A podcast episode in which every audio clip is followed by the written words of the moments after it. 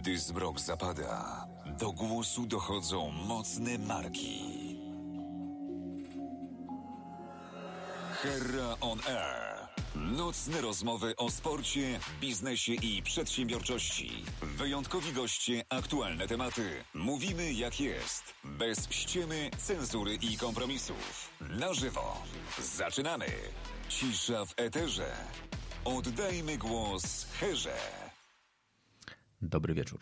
Witam bardzo serdecznie tych, którzy są z nami na żywo i od razu Was zachęcam do tego, żebyście byli bardzo aktywni, bo dzisiaj będzie bardzo duża prędkość, będzie szybko, będzie dynamicznie i będzie o dynamicznie zmieniającym się świecie. Świecie, który staje się cyfrowy, bo e, Waszym gościem dzisiaj jest.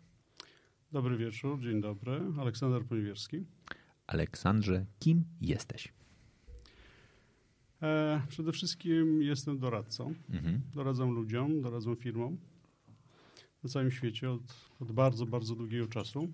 I to tak doradzam, doradzam z serca, czyli e, z profesji oczywiście, ale z serca. Czyli lubię, lubię pomagać ludziom i lubię pomagać tym ludziom, którzy są na takiej krawędzi, czyli nie wiedzą, co zrobić i tak, tak, e, tak wahają się.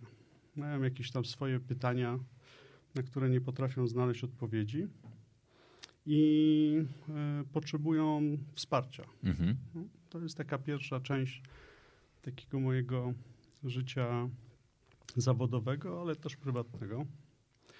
E, zawodowo jestem partnerem w firmie konsultingowej First Young, FY i jestem odpowiedzialny globalnie za praktykę internetu rzeczy.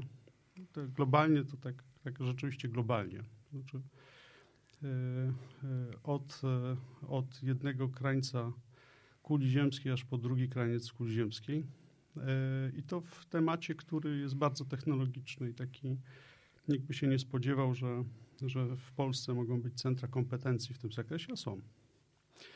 E, a po trzecie, e, po trzecie jestem e, entuzjastą takiego myślenia ekonomicznego technologii. Czyli ja wychodzę z takiego założenia, że technologia jest po to, żeby gdzieś się tam monetyzowała. Zawsze. Znaczy, nikt nie, nikt nie robi technologii po to tylko, żeby, żeby była, ale po to, żeby przynosiła jakąś korzyść, czyli żeby można ją było zamieniać na jakąś wartość. No, że w tym naszym świecie wartością są pieniądze, dlatego ta część ekonomiczna mojego zainteresowania to jest jak po prostu robić w tym świecie cyfrowym pieniądz, a nie tylko robić po to, żeby można się pochwalić, że się ma wdrożenie blockchaina. To nie o to chodzi, żeby się pochwalić? Nie, nie. A, a czasami o to chodzi. Okay. A właśnie czasami o to chodzi. Czasami o to chodzi. I mam jeszcze jedną taką e, odpowiedź na to, kim jestem. Mianowicie, no przez to, że mam niesamowite szczęście e, bycia w miejscu, w którym jestem, czy pracowania w miejscu, w którym jestem i spotykania niesamowitych ludzi, to, to e, wnioskuję, co się stanie. Nie chcę powiedzieć, że jestem wróżką, ale, ale jestem w stanie przewidzieć, jaka technologia i kiedy się objawi, i kiedy ta technologia padnie, albo kiedy się wzniesie i stanie się prawdziwym takim hypem.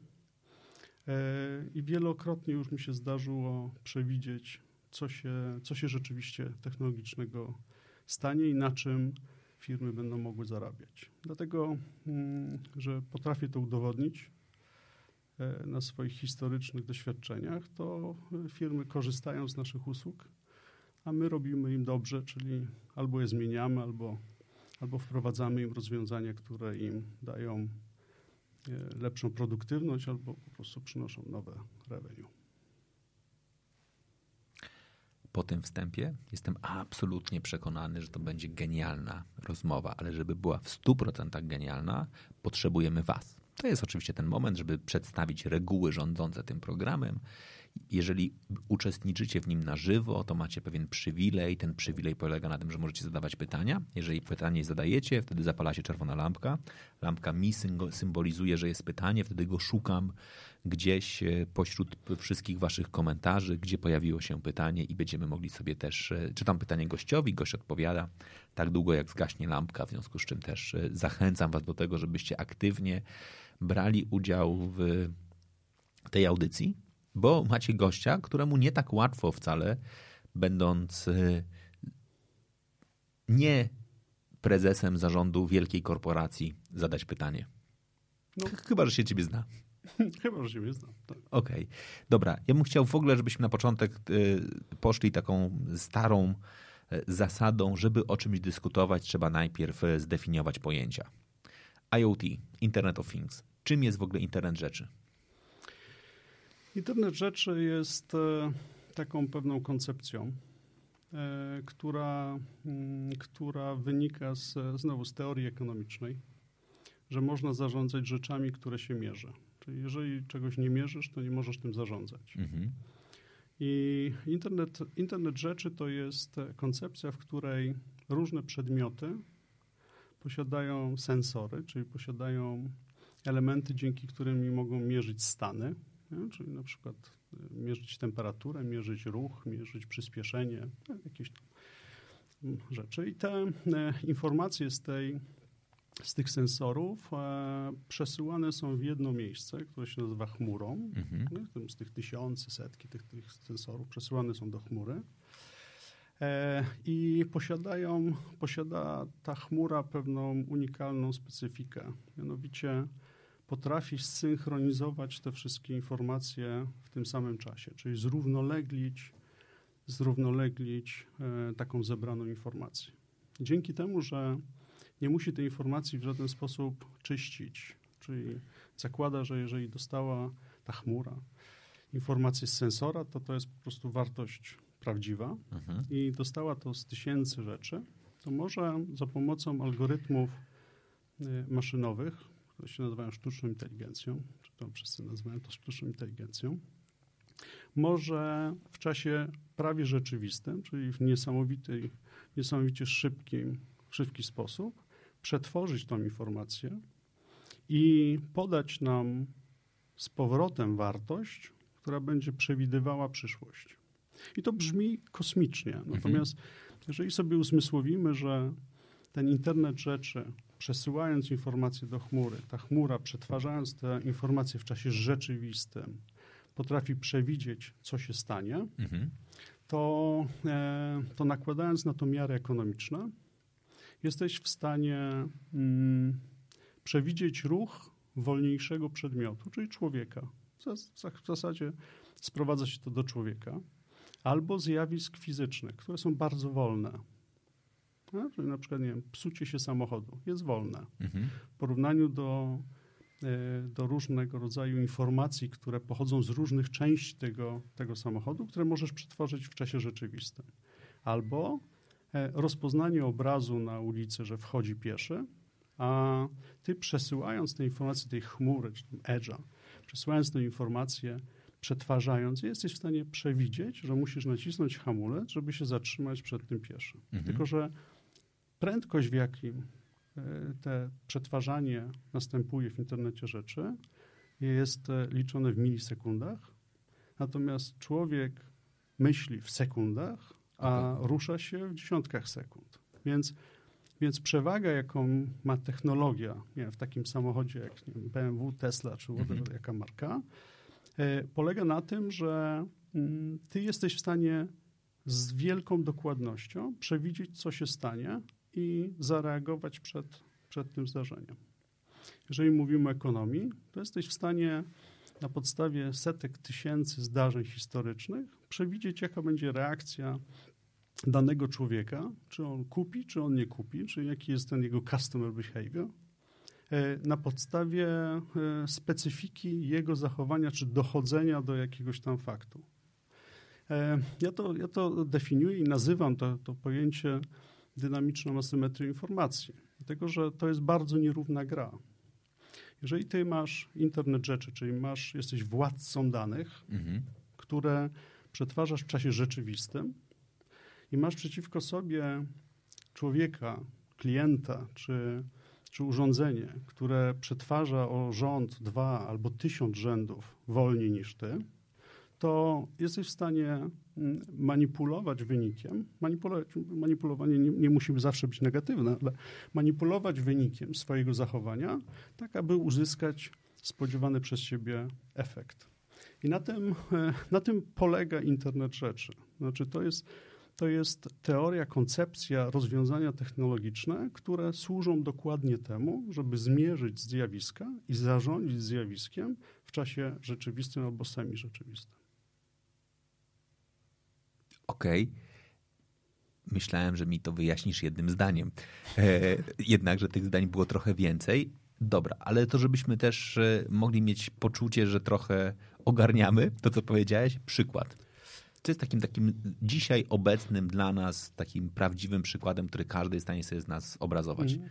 No, ja, ja uwielbiam przykład Ubera. Przy czym wszyscy mówią o Uberze z perspektywy mm, e, tak zwanego share economy, czyli ekonomii współdzielenia zasobów, który jest bardzo ważnym trendem oczywiście. Natomiast z perspektywy internetu rzeczy, to można to zjawisko tej dynamicznej asymetrii informacji e, zobrazować i, i, i pokazać, jak, jak, to, jak to perfidna broń jest. Mianowicie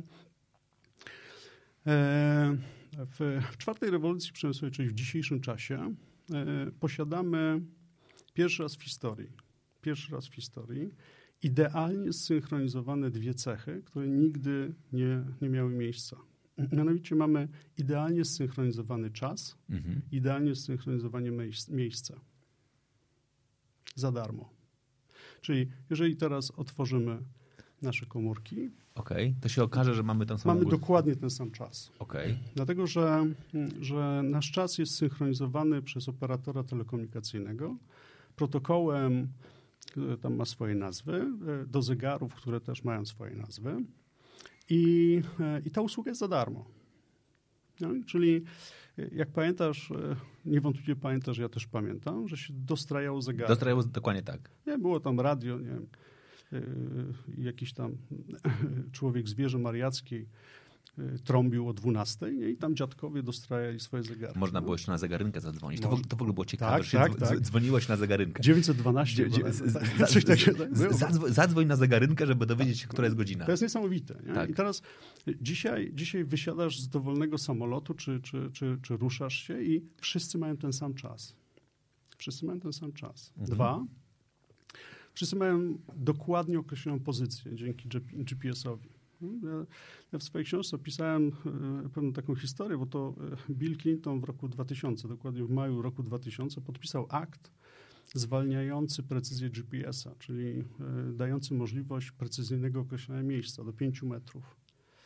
I od roku 2000, to powiedzmy 2005, ten świat się całkowicie zmienił. Mianowicie każdy, kto ma urządzenie IoT, jakim jest, jakim jest telefon, podaje dokładnie czas i lokalizację. Nikt nie musi się pytać, nikt nie musi niczego synchronizować. To już jest synchronizowane. W związku z tym, jeżeli ty jesteś kierowcą Ubera, a ja jestem y, pasażerem, to ja chcę mieć taksówkę, mhm. przejazd, ty chcesz mieć pasażera. No. Mhm. Czego potrzebujemy? No, potrzebujemy jakiejś platformy, jakiegoś miejsca, kto, kto nas połączy. I teraz ta platforma, jaką jest Uber, ona, e, właściciel tej platformy, cokolwiek, kimkolwiek albo czymkolwiek ten właściciel jest, czy jest to algorytm, czy to jest człowiek, on posiada asymetrię informacji. To on buduje asymetrię informacji, czyli on może zdecydować, czy da ci kurs, mhm. a mi może zdecydować, czy mi daje taksówkę. Okay. I dokładnie tak robi. Co więcej... Może zdecydować, za ile mi go da. Dokładnie o to chodzi. Czyli jeżeli ja mam 10 kierowców, i 10 pasażerów, to w tradycyjnym modelu, nazwijmy to niedynamicznej asymetrii informacji, będę korzystał z takiego modelu, który się nazywa FIFO, czyli mhm. first in, first out, czyli mhm. takiej normalnej kolejki, mhm. tak jak się stoi w kolejce po mięso. Nie? Kto pierwszy, ten pierwszy kupuje. No? no ale tam nie ma żadnej optymalizacji e, e, marży, nie ma, tam nie ma nic. Nie? Jakby kojarzysz pary na zasadzie kto pierwszy. Natomiast jeżeli, jeżeli ty jesteś e, kierowcą Ubera, jestem pasażerem i my myślimy sekundami, a algorytm ma powiedzmy ich 10, to jest w stanie nie tyle zobaczyć, gdzie ty jeździsz, gdzie ty zazwyczaj będziesz jeździł, e, jak ty płacisz e, i tak dalej, ale jest w stanie wybrać i tak sparować tych kierowców z taksówkami, żeby optymalnie zoptymalizować optymalną dla siebie marżę. Czyli połączyć tych, którzy mi jako Uberowi, Boltowi, komukolwiek, dadzą najlepszą marżę. Niekoniecznie to będzie optymalny kurs dla ciebie i może się zdarzyć, że jako kierowca będziesz pylał z drugiej części Warszawy na drugą część Warszawy, ale who cares? E, z perspektywy mnie jest to optymalne. Teraz to jest idealne zobrazowanie internetu rzeczy i mechanizmu, którym jest dynamiczna asymetria informacji. I zapytaj kogokolwiek, na czym zarabia Uber, powie na prowizji od kierowcy. Nie. Nie zarabia na prowizji od kierowcy. Uber zarabia na tym, że posiadając asymetrię informacji, monetyzuje tą asymetrię informacji. Czyli jest w stanie powiedzieć, mimo że masz kierowcę Ubera koło siebie, jest w stanie powiedzieć, nie ma taksówki. Nie, ma taksówki, dokładnie tak. Bo, y, albo jest w stanie ci powiedzieć, że będziesz miał taksówkę za 3 minuty, choć wie, że będzie za 15. Dlaczego? Dlatego, że wie, że będziesz czekał. Y, I ten cały proces to jest dokładnie asymetria informacji, a bez synchronizacji czasu i miejsca nie można by było tego zrobić. Bo ja muszę wiedzieć w danym momencie, kiedy robię to przetwarzanie, ilu jest chętnych, ilu jest chętnych, czyli ilu jest petentów i klientów, i takie, takich łączę, żeby w danym zapytaniu zoptymalizować marżę dla siebie. O to chodzi. To jest w ogóle niesamowite. Ja widzę, że jest pytanie, ale. E, bo ja kiedyś miałem takie przekonanie, że ja oszukałem Ubera. Naprawdę. I, Można. I mówię, bo... Tak samo jak możesz oszukać Amazona, możesz oszukać e, każdy algorytm który profiluje. Mhm. Dlatego, że, e, że te algorytmy, mm, te algorytmy bazują na, mm, na określonej historii podobnego profilu ludzi zachowujących się podobnie do ciebie. I można to oszukać. Oczywiście, że można. Tak wszystko można oszukać. Znaczy, I teraz to jest moje zupełnie to jest pytanie, bo faktycznie ja kiedyś sobie siadłem i powiedziałem, dobra, ponieważ wiem, że w Uberze jest taki nowy trend, który zawsze będę, będę przypominał wszystkim moim kolegom, którzy uwielbiają robić gównoburze. Pamiętajmy, jednym z najważniejszych elementów dzisiejszej rzeczywistości z mojej perspektywy, czyli z perspektywy gościa, który się zajmuje również konsumentem i sprzedażą, jest to, że mamy czasy konsumenta, znaczy konsumenta na piątkę. Pewnie lepiej tak to ocenić. Czyli pamiętajmy, że jako konsumenci jesteśmy oceniani i firmy mają prawo podejmować decyzje, że, że, że nas nie obsługują. Teraz jest głośna sprawa, że Bolt powiedział, że nie będzie obsługiwał jednej z znanej youtuberek, która zrobiła awanturę, ich oczerniła i ona, oni powiedzieli, że nie będą świadczyli jej usług i w ogóle wszyscy się oburzają. Tak, mają do tego prawo. I ja kiedyś pomyślałem sobie, dobra, zrobimy to badanie. W związku z czym wiem, wiem, że Uber ocenia, mało tego wiem, że ocenia według jakich kryteriów i parametrów, więc sprawdziłem, jakie tam są parametry, to jest czas oczekiwania, więc wychodziłem zawsze wcześniej niż Uber mi mówił, że on przyjedzie, w związku z czym czekałem na samochód, żeby samochód nie przyjeżdżał. Robiłem wszystkie rzeczy, mówiłem dzień dobry, nawet jak wiedziałem, że gość jest e, obcojęzyczny, to i tak mu mówiłem dzień dobry. E, czasami mówiłem zdrastwujcie. I generalnie dbałem o to, nie, nie trzaskałem drzwiami, bo wiem, że tam jest parametr, czy trzaskasz drzwiami. Nie wchodziłem z jedzeniem, bo wiem, że jest parametr, czy nie, nie wchodzisz. Robiłem wszystkie wszystkie rzeczy, żeby być wysoko ocenionym, w związku z czym miałem bardzo wysoki scoring. Miałem faktycznie tam scoring 4,98, co jest w ogóle prawie że nieosiągalny. I później robiłem sobie porównania i faktycznie jak stałem ze znajomymi w tym samym momencie, w tym samym miejscu i razem zamawialiśmy Ubera, im mówiło, że ich nie ma. Ja dostawałem, że jest i to w ogóle było absolutnie jakby fajne, które pokazywało być fajnie być tym, ale mhm. ty powiedziałeś o jednej rzeczy. Ten przepływ informacji powoduje, że Uber może mnie, mnie z kolei trochę oszukiwać na marży. Znaczy w takim sensie on może na przykład znać moją wrażliwość cenową. Znaczy, jeżeli ja dostaję informację o tym, że kurs kosztuje, bo jest, są godziny szczytu i ma, ma przelicznik razy półtora albo razy dwa, a ja go i tak akceptuję, to Uber się uczy mnie, że ja mam dużą, ja mam dużą jakby taką akceptację wyższych cen i on nagle może powiedzieć, dobra, to my herze będziemy mówili regularnie, że jest więcej, bo to jest jedna informacja. A jeżeli ma innego gościa, który za każdym razem, jak widzi przelicznik, rezygnuje, rezygnuje, rezygnuje, to się w końcu nauczy, że jemu tego przelicznika nie będzie dawał. Dokładnie tak. Znaczy to, Ale to jest genialne. To, znaczy to dokładnie y, i zobacz, zobacz, jak dużo czasu masz, żeby, żeby to przeliczyć. To, to są naprawdę bardzo długie czasy, kiedy ty możesz zdecydować, wyczekać. E, no takim przykładem są wszystkie, wszystkie wszelkiego rodzaju e, adware'owe, Aha. E, aukcje adware'owe. Mhm. Nigdy nie, nie będziesz w stanie zaudytować, czy miałeś tyle klików, ile, za ile zapłaciłeś. Nigdy. Nigdy nie będziesz w stanie zaudytować, czy miałeś, czy miałeś taki zasięg, jaki ci podaje firma. Czy musisz w to uwierzyć. Mhm. E, oczywiście są tacy, którzy, którzy próbują do tego dojść i, i, i robią tak zwany ruch równoległy, czyli wyklikują, sprawdzają. Mhm. Jest, jest, taki, jest taki serwis Akademia, to jest tak, bardzo go lubię. To jest taki serwis, e, ludzie publikują swoje, mm, swoje materiały, swoje, swoje blogi, czy tam może bardziej nazwijmy to materiały naukowe i e, jak wchodzisz na profil swój, to Akademia cię informuje, że z takiego takiego miasta ktoś wszedł na twój profil i, i możesz to sobie sprawdzać. No i ja mam taki, e, e, może nie, nie nawyk, ale tak gdziekolwiek jadę, to, to, tak cykam w tą akademię i sprawdzam, czy dobrze trafiają. I się okazało, że, że dobrze trafiają.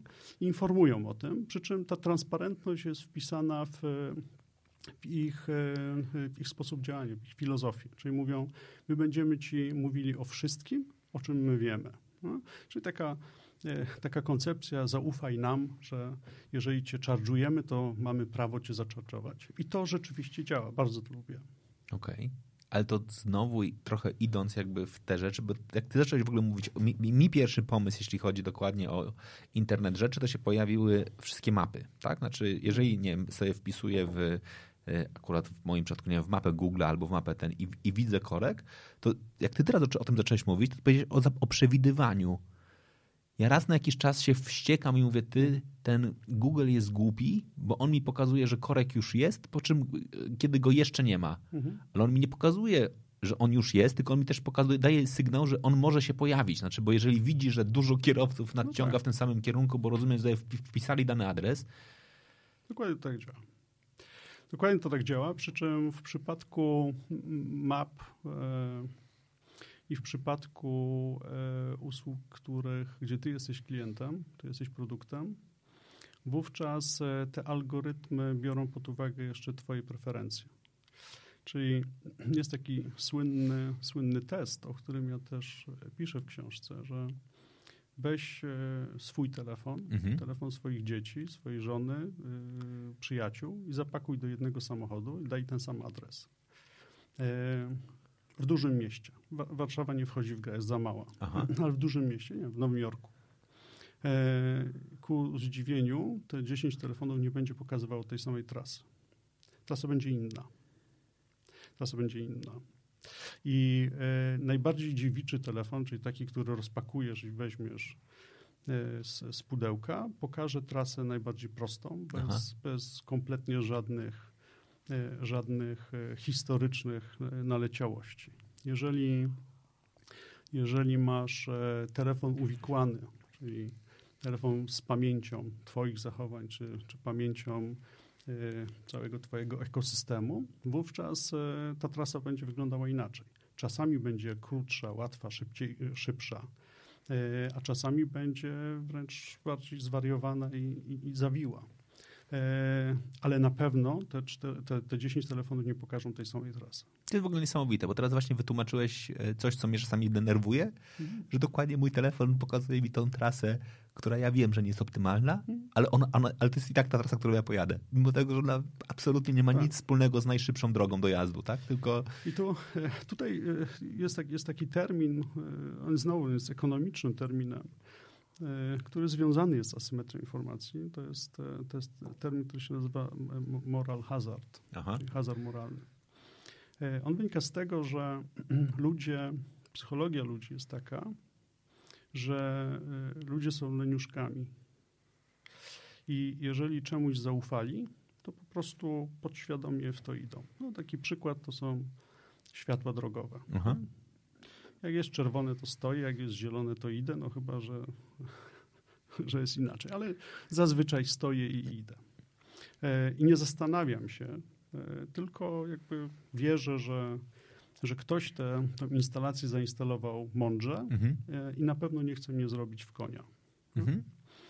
I w tym świecie cyfrowym mm, ludzie tak szybko się przyzwyczajają do komunikatów, jakie dają maszyny. Ty powiedziałeś o mapach Google, ale to mogą być zupełnie inne e, systemy informatyczne, które po prostu podpowiadają ci, że świat jest taki mhm. E, i ty widzisz, że jest inny, a i tak wierzysz temu, co mówi system. E, I to jest takie trochę przerażające. No. Bardzo. E, jednym z największych ryzyk tych, tak zwanych transformacji cyfrowych jest otumanienie ludzi, otumanienie użytkowników, że pozbywamy się myślenia ludzi. Oni zaczynają myśleć tak jak algorytmy, które sterują ich pracą, czy, czy jakby decydują o ich ruchach. I to jest potężny problem.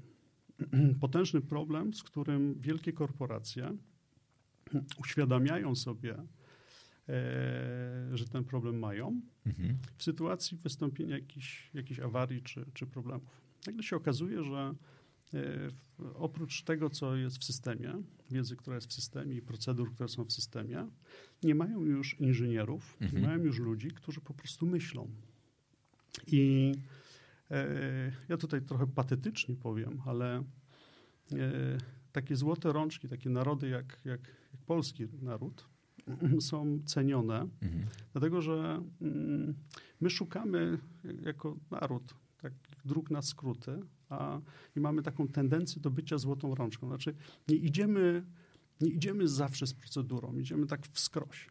I okazuje się, że w sytuacjach kryzysowych, kiedy, mm, kiedy nikt już nie myśli i nikt już nie potrafi postępować inaczej niż tak, jak mówi system, to my sobie potrafimy poradzić.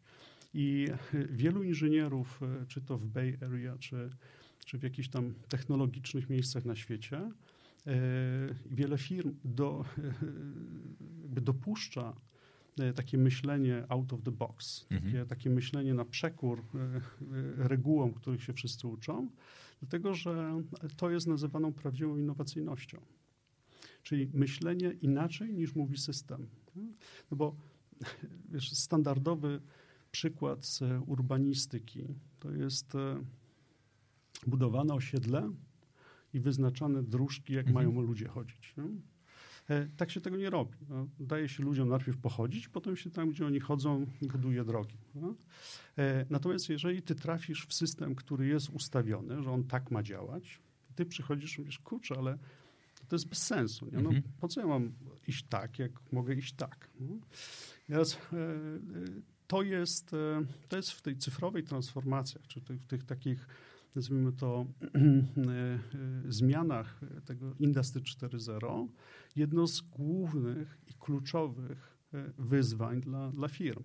Czy dopuścić do pełnej algorytmizacji, czy dać ludziom możliwość podejmowania decyzji i robić tak, robienie tak zwanego over, override, czyli mhm. nad, nad, nadpisywania decyzyjnością nad systemem bardzo, bardzo poważny problem, e, o którym się dzisiaj mówi przy okazji sztucznej inteligencji. Kto będzie decydował? Mhm. Mówi się o etyce w takiej sztucznej inteligencji, a tak naprawdę on, on gdzieś tam e, u podstaw bazuje na tym, że my jesteśmy leniuszkami mhm. i po prostu idziemy na skróty. Co mówi system, to robimy. Okej. Okay. To bardzo ciekawe, bo ja bym chciał wrócić trochę dokładnie do tego, e, do tej etyki, szczególnie w takim obszarze, jak na przykład też w ogóle no, samochody autonomiczne na przykład, które jakkolwiek byśmy chcieli umówić, że to w ogóle jest przyszłość, to, to jest rzeczywistość i one są, tylko ktoś ich jeszcze nie dopuścił. E, dobrze, Mateusz zadaje bardzo fajne pytanie, czyli tworzą Państwo mapę, strukturę symptomów decyzyjnych na podstawie dostępnych informacji z precedensu. Taka symulacja zdarzeń w czasie rzeczywistym. Tak tak, znaczy to są, do tego są jakby dwa, dwa światy. Czyli jest taki świat, który, który mówi, że, mm, że możesz mieć właśnie takiego, takiej symulacji coś, co się nazywa supervised learning, czyli takim nadzorowanym uczeniem jakichś maszyn czy, czy nazwijmy to sztucznej inteligencji. I wtedy y, ty zadajesz pewne reguły, którymi które wynikają z historii, które są dla ciebie optymalne i te, i te reguły są wykonywane przez, przez system, przy czym normalnie człowiek by te reguły mógł wykonywać, tylko jeżeli pomyślimy o milionach albo setkach milionów zdarzeń, które się dzieją na sekundę, to po prostu człowiek nie ma możliwości wykonywania tych zadań i robi to maszyna. Bądź też e, drugi, taki bardziej, nazwijmy to skomplikowany, albo taki bardziej nieoczywisty sposób, czyli unsupervised learning, Aha. Gdzie, gdzie to maszyna tworzy sama algorytm, czyli czyli kreuje na podstawie tego, co widzi, na podstawie danych e, i na podstawie E, metod, którymi te dane są przetwarzane, e, jakie, jakie drogi postępowania są odpowiednie czy, czy też optymalne. E, uniknę słowa optymalne, dlatego że nie wiadomo, czy coś jest optymalne, czy nie. Czy to, że ci ktoś dał Ubera, czy, czy ci nie dał tego Ubera, nie wiadomo, czy to jest optymalne. Aha. Natomiast z perspektywy celu, jakim jest działalność biznesowa firmy, dla nich to będzie optymalne. No. I, i, te, i, i tak się to dokładnie robi. Czyli e, albo e, dajesz, e, dajesz algorytm, jak ma postępować, czyli na przykład dla mnie najważniejsze jest, żeby połączyć parę, która da mi najlepsze rewę, mhm. albo inny algorytm, który mówi, ja chcę utrzymać lojalność tego klienta, więc sprowadzę go do przekonania, że jak będzie przychodził o 6 i kupował o 6, to będzie miał tanio. No i w którymś momencie, jak, jak żaba w wodzie, on mhm. będzie kupował, a ja będę cenę podnosił, podnosił, podnosił, a on się zorientuje, że, że wszyscy już mają tani, a on dalej kupuje. No, znaczy taki lojalny klient złapany w pułapkę. I, e, bo jest leniuszkiem i nie sprawdza. No, I kupuje. Mhm. Bo mu się wydaje, że było zawsze tanio i zawsze zawsze było optymalnie. To, to po prostu tak działa. No? Albo e, ta, ta, mm, ta droga unsupervised, gdzie jakby wrzucam, wrzucamy wszystkie możliwe dane, możliwości, przypadki i, e, i patrzymy, co z tego wychodzi. No? Czyli nawet, nawet bym się pokusił o to, że nie do końca jest zrozumiane, jak to się dzieje, że, że ta maszyna dochodzi do takich, a nie innych wniosków, ale jakoś dochodzi. Jest taki słynny eksperyment projektowania biodra Aha. przez maszynę, kiedy dokonano symulacji, jak powinno wyglądać biodro ludzkie. Znaczy, jak powinna wyglądać struktura kości, która jest optymalna, żeby utrzymać taki stwór jak człowieka. No i maszyna liczyła, liczyła, liczyła i, i e, wypruła model biodra, miednicy. Tak, takiego jak my mamy. E, nie wiedząc, że coś takiego jak miednica istnieje. Czyli tak wyliczała parametry, aż stwierdziła, że to musi być taki kształt, on Aha. musi być tak wygięty i, i to będzie takie optymalne. Czyli to, co natura zrobiła przez milion lat, to ten, ten komputer zrobił przez tam kilka dni czy kilka, kilkanaście dni. I to jest, to jest bardzo ciekawe. I to się nazywa unsupervised learning, czyli, czyli patrzymy e, po zadaniu, po zadaniu tezy, jaki jest tego wynik. No dobrze. To ja mam dalej przekonanie, że to będzie dla mnie e, oprócz tego, że bardzo rozwojowa, to również bardzo e, trudna e, audycja, bo jak na razie jeszcze rozumiem, ale już. Ja to ja mogę mówić prościej. Je, tylko... Jestem bardzo blisko tej przepaści, to, to, przy, przy, której. Nie, nie, będę, ja obiecuję, że będę pytał, bo to jest w ogóle genialne. Mateusz idzie trochę jakby komentując też trochę o E, naszą zdolność pracy e, również e, poza algorytmem. Nie idziemy zgodnie z procedurą, ponieważ przeciętny Polak czy Rosjanin nie dysponuje zasobami, które pozwoliłyby mu porzucić zmysł kombinowania. Tym samym uśpić potrzebę kontroli i świadomości. Moim zdaniem e, oczywiście. No to, to jest prawda. Znaczy, wiesz, wystarczy, wystarczy Mateusz pojechać do takiego kraju, którym, w którym procedura biurokratyczna jest iberales, mhm. E, czyli nikt tam nie będzie e, zadawał pytania, co można zrobić lepiej, szybciej, albo żeby wyjść tobie naprzeciw, jeżeli procedura mówi inaczej. I się przekonać, że, że są takie kraje, niestety, niestety albo niestety, ale są takie kraje, w których, w których e, mimo, że zdrowy rozsądek mówi, że można by było zrobić inaczej, zresztą rozmawialiśmy mhm. o jakiejś tam dzisiaj instytucji, która mimo, że zdrowy rozsądek podpowiada, że można zrobić coś inaczej, to jest bez sensu, to i tak robisz zgodnie z procedurą, bo, bo tak jest po prostu wygodniej. No. Okej. Okay. Dobra. To jeszcze jedna rzecz od Mateusza. Asymetrycznie, czyli można antycypować precedens bez precedensu. No asymetrycznie to znaczy, to znaczy że, że mam dwie drogi informacyjne. Nie? Czyli ja mogę, ja mogę założyć, że jakiś wynik się stanie mhm. e, i, i, mogę antycypować ten wynik. I to jest, to jest, to jest fenomenalne. No? Czyli znowu, jeżeli weźmiemy pojedynczą transakcję biznesową, czyli ja przychodzę do Wojtka i chcę Wojtkowi sprzedać wiem, książkę, mhm to i, i, wiem, że zajmie mi to 10 godzin, mhm. no to mój mózg podpowiada mi, e, no, zrób wszystko, żeby to sprzedać. No? I jak już nie będzie chciał kupić, to rzuć i poproś, żeby kupił. Mhm. Znaczy zrób wszystko, nie? Mhm. jak jesteś mocno dociśnięty. Natomiast jeżeli ja mam mm, e, potencjalny milion odbiorców, jestem, nie wiem, Alibabą mhm.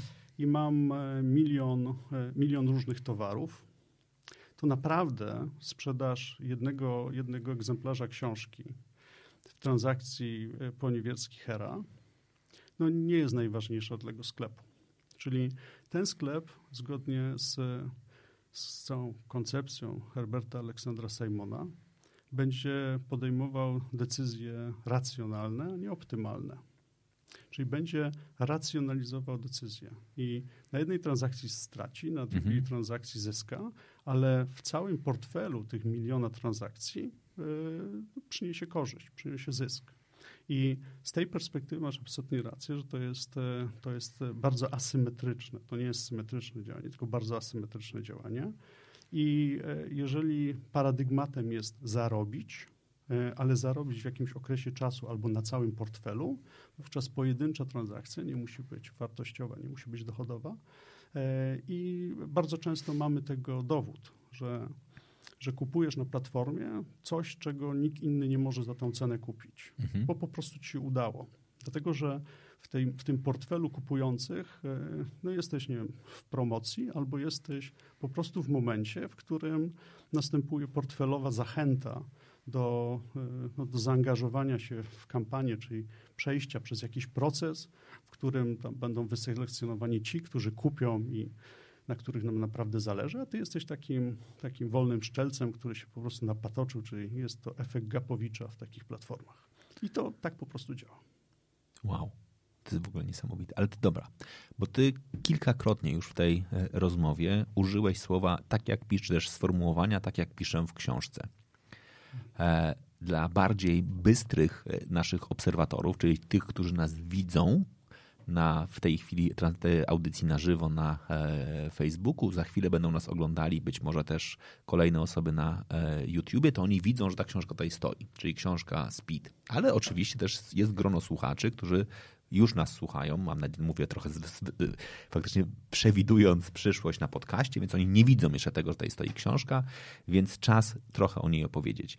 Napisałeś książkę Speed. Czym jest Speed? Napisałem książkę Speed. Książka Speed to jest taki mój podarunek dla, dla ludzi, którzy chcą zrozumieć, jak działa świat w czwartej rewolucji przemysłowej. E, i tutaj e, znowu może to zabrzmieć bardzo patetycznie, że, że ja się z czymś chcę podzielić, ale możemy brzydko mówić? Możemy. Mi szlak trafia. Jak, Oj, to e, możemy nawet brzydziej mówić. Okej, okay. to strasznie jestem zdenerwowany. jak, e, jak patrzę na, patrzę na, na zespoły, patrzę na, na firmy, które mówią o transformacjach cyfrowych, mówią o zmienianiu się, o wprowadzaniu różnych technologii, e, e, które zrobią disruptive ich biznesu, mhm. a nie mhm. mają zielonego pojęcia, jak to wszystko działa i nie mają, e, nie mają chęci przeczytania 50 różnych książek, żeby się tego dowiedzieć. Więc ja stwierdziłem, że, że muszę napisać, po prostu muszę. Muszę napisać taką książkę, w której, mm, w której dam wszystko, i to bardzo, w bardzo przemyślany sposób. Mianowicie będę mówił językiem e, technologów do ekonomistów, ekonomistów językiem technologów, ludzi od e, HR-u językiem technologów, ekonomistów, a tych, którzy zajmują się marketingiem e, w języku ekonomistów, HR-ów i technologów. I, I tak powstała koncepcja, czy, czy da się opisać ten świat dzisiejszy i wytłumaczyć, jaka jest motoryka tych, tych zdarzeń, tego całego, mm, tego całego zamieszania, które się nazywa światem cyfrowym, jak to działa, jak się na tym zarabia. E, ale e, odniesienie tego do, no, do jakiejś takiej e, metafory, do jakiegoś takiego porównania, które jest zrozumiałe dla, dla wszystkich. No i ja taką metaforę znalazłem. Mhm. Tym takim porównaniem, porównaniem, takim elementem, który przewija się przez całą historię ludzkości, jest prędkość. Mianowicie, mm, jak się nad tym zastanowimy, to to wszystko, co robimy technologicznie, robimy po to, żeby było szybciej. Mhm. To jest oczywiście, jest tam kilka e, zjawisk, które chcemy, żeby nie były takie szybkie, ale generalnie, e, jak się zastanowicie, to, to samochód e, został wynaleziony po to, żeby było szybciej, mhm. samolot, żeby było szybciej, pieniądz, żeby było szybciej, mobile phone, żeby było szybciej. Wszystko jest po to, żeby było szybciej. I, e, I, co więcej, e, jak ktoś wynajdował e, silnik parowy, to myślał, że już szybciej się nie będzie dało. Mhm. No ale potem się okazało, że jest kolejna bariera łamana i kolejna, i kolejna, i kolejna. I, i ten speed nie dość, że jest znany dla wszystkich i nie dość, że każdemu łatwo jest to zrozumieć, czym jest prędkość, to dochodząc do czwartej rewolucji przemysłowej, w tej czwartej rewolucji przemysłowej wszystko jest po to, żeby było szybciej, mhm. żeby było w czasie rzeczywistym. Żeby ten biznes, który robimy, był biznesem czasu rzeczywistego. I technologia, którą dzisiaj posiadamy, to jest technologia, która umożliwia nam robienie szybkiego biznesu. Szybkiego biznesu, po prostu. Żeby to była technologia, w której mając facetka, faceta czy, czy, czy facetkę przed kasą, mhm. e, móc jej zaproponować optymalną ofertę. A jadąc e, na wakacje do dowolnego kraju, żeby można było kliknąć i zamówić sobie książkę do tego kraju, żeby to było wszystko szybkie. No i ten speed e, skojarzył mi się z takim, z takim, e, takim świetnym nawigatorem. No, bo nikomu nie trzeba tłumaczyć, że, że że, że robi tą transformację po to, żeby było szybciej. No i potem, jak już popatrzyłem na ten speed, to, to e, tak się jakoś złożyło, że ten speed reprezentuje e, pięć głównych filarów. Jak popatrzymy na firmę, no to jakby taką bazą dla tej firmy jest, e, jest jej bezpieczeństwo. Mhm. Bezpieczeństwo jest takim immanentną cechą każdego biznesu i każdego człowieka. To znaczy, my robimy wszystko jakby po to, żeby zapewnić sobie, swojej rodzinie bezpieczeństwo. Zarabiamy pieniądze, żeby było bezpiecznie, chodzimy i się zabezpieczamy, żeby było bezpiecznie. Znaczy, bezpieczeństwo jest bazą. Mhm. I bezpieczeństwo to jest ten S, to jest ta pierwsza litera. Czyli mówię, że cała, cała zmiana technologiczna, cała, cała transformacja na świecie jej bazą jest bezpieczeństwo, prywatność i zaufanie, czyli security, e, safety oczywiście, privacy and trust. Mhm. E, I to jest, e, to jest pierwszy rozdział tej książki. Pokazuje całą historię, o co chodzi w bezpieczeństwie i dochodzę do cyberbezpieczeństwa i tłumaczę bardzo, bardzo prosto, czym jest cyberbezpieczeństwo. A czym jest cyberbezpieczeństwo? Cyberbezpieczeństwo jest zapewnieniem, że twoje, Twoja identyfikacja, Twoje uwierzytelnienie, czyli Twoja, twoja e, bytność w tym świecie cyfrowym jest w odpowiedni sposób e, zagwarantowana. Czyli w cyberbezpieczeństwie e, w czwartej rewolucji przemysłowej chodzi o to, żebyś był odpowiednio zidentyfikowany i odpowiednio uwierzytelniony.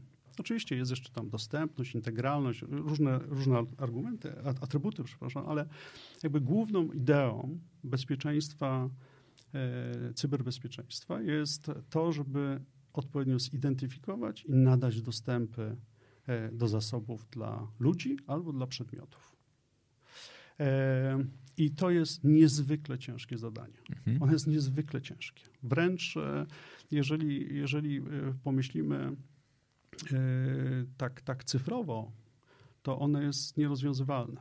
No bo Zobacz, w, poprzednich rewolucjach przemysłowych, czy tam w świecie, w którym żyjemy, tym fizycznym świecie, w którym żyjemy, ty masz swój dom, mhm. masz swoje konto mhm. i, y, i myślisz w prosty sposób. Komu, dosta, komu dajesz dostęp do tych konta, do tego domu, no i wszystkie mechanizmy, których używasz do zabezpieczenia tego domu, mówią tym dam, tym nie dam. Przy czym ci, ci, którym dajesz i tym, którym nie dajesz, ich musisz jednoznacznie zidentyfikować. Mhm. Musisz je dobrze nazwać. Mhm. Oni nie mogą być anonimowi. Teraz e, w świecie cyfrowym, w tym świecie biznesu naszego, ty nie wiesz, kto jest twoim klientem. Kompletnie nie wiesz, kto to jest. Nie? Czyli przychodzi do ciebie do domu ktoś, mhm. ty go wpuszczasz do swojego sklepu czy tam do swojej firmy, no i musisz e, zagwarantować, że on będzie miał dostęp do odpowiednich rzeczy, a do tych, do których nie chcesz, to, to nie może mieć dostępu. E, I że ty będziesz w odpowiedni sposób go potrafił skontrolować. No i się okazuje, że to jest bardzo niebanalne. To jest taki paradoks e, zmiany paradygmatu bezpieczeństwa, który nastąpił. dam, ci, dam ci przykład. Jesteśmy przyzwyczajeni do tego, że pracując w firmie, jakiś tam administrator daje nam dostęp do danych. Nie? Czyli mhm. ty przychodzisz, tam się logujesz, tam masz dostęp do jednych rzeczy, do drugich nie masz. Tam, mhm. no. Ale mój szef ma do większej ilości, tak nie jest. lubię go za to. Tak jest, no ale to ale tak bo, jest. bo to tak jest, nie? Bo on jest tam starszy i więcej zarabia. E, natomiast jeżeli ktoś ci da tą brzytwę w postaci na przykład Facebooka i ty żyjesz tym paradygmatem, że ktoś się troszczy o to bezpieczeństwo, no to robisz podstawowe błędy, czyli tam wrzucasz zdjęcia swoich dzieci swoje i, i, i zakładasz, że jakby nikt tego nie będzie widział, nie? no mhm. bo ktoś się troszczył. A tutaj ten zwrócony paradygmat tej czwartej rewolucji mówi, że to ty dostajesz narzędzia, ale to ty masz powiedzieć, komu chcesz dać dostęp, komu nie chcesz dać dostęp, do czego chcesz da, do, dać dostęp, do czego nie chcesz dać dostępu. I z tego się bierze e, z tego odwróconego paradygmatu potężny problem z cyberbezpieczeństwem, czyli z, na przykład z phishingiem, mhm. że, że ktoś cię tam prosi o jakieś tam hasło i ty podajesz to hasło i potem się dziwi, że cię okradli. Mhm. No ale ty mówisz, no ale jak to drogi banku, nie? No, że, no jak może mnie ktoś pytać albo wysyłać tutaj jakąś nową fakturę i, i wyciągać ode mnie hasło? No tak, po prostu tak to działa. I znowu tutaj wchodzimy na jakąś tam psychologię i na cały social engineering, czyli jak ludzie myślą. Nie? No ludzie, ludzie nie myślą źle. Znaczy, ludzie się z założenia nie dopatrują negatywu. W związku z tym, jeżeli nie rozumieją jakichś procesów, to zakładają, że nic im się złego nie może stać. No, jeżeli ja jadę do Afryki i nikt mnie nie nastraszy, to nie zakładam, że mnie zjedzą. Mhm. E, no, natomiast w świecie cyfrowym jestem kompletnie naiwny. Czyli hmm, daje się okraść każdemu, kto jest anonimowy, kogo nie widzę, kogo nie potrafię zidentyfikować. To jest bardzo, bardzo poważne e, zadanie, które stoi przed, przed światem. A jeżeli do tego dołożymy jeszcze mm, ten świat rzeczy, mhm. czyli milionów rzeczy, właśnie jakichś tam autonomicznych samochodów, które będą rozmawiały z autonomicznymi windami, z autonomicznymi światłami i w ogóle, no to ten problem staje się N zupełny, czyli on się staje wykładniczym problemem. On jest bardzo, bardzo, bardzo poważny. I, e, I na dzisiaj nikt jeszcze nie znalazł czegoś, co ja nazywam patentem na bezpieczeństwo, czyli w jaki sposób e, zapewnić, że ty jako użytkownik czujesz się bezpieczny. E, ale to długi temat jest. No. E, drugą literą w, tym, w, tym, w, tej, w tej książce, czy w tym, w tym speedzie jest P. I P to jest zewnętrzne naszej firmy, czyli partnership. Mhm. Partnership e, w jakiś taki magiczny sposób w naszej szerokości geograficznej jest pomijany. Znaczy, my, nam się partnerzy kojarzą źle. Mhm. My, my nie potrafimy budować partnershipów. Natomiast e, w czwartej rewolucji przemysłowej partnership to jest podstawa działania. E, bez partnershipu, bez budowania partnerstwa na jeden produkt albo na jedną usługę, nie da się przetrwać czwartej rewolucji przemysłowej. Ja dam taki przykład, który też jest opisany bardzo fajnie w książce i wiele innych ich jest, ale w pierwszej, drugiej, trzeciej rewolucji przemysłowej partnershipy były budowane jako takie inwestycje długoterminowe. Rockefeller z Fordem, mhm. tak? spotkali się i powiedzieli, dobra, to ty tam rób samochody, czyli zrobisz tak, żeby było zapotrzebowanie na coś, co ja nazwę stacjami benzynowymi i się będziemy tam uzupełniali. Nie?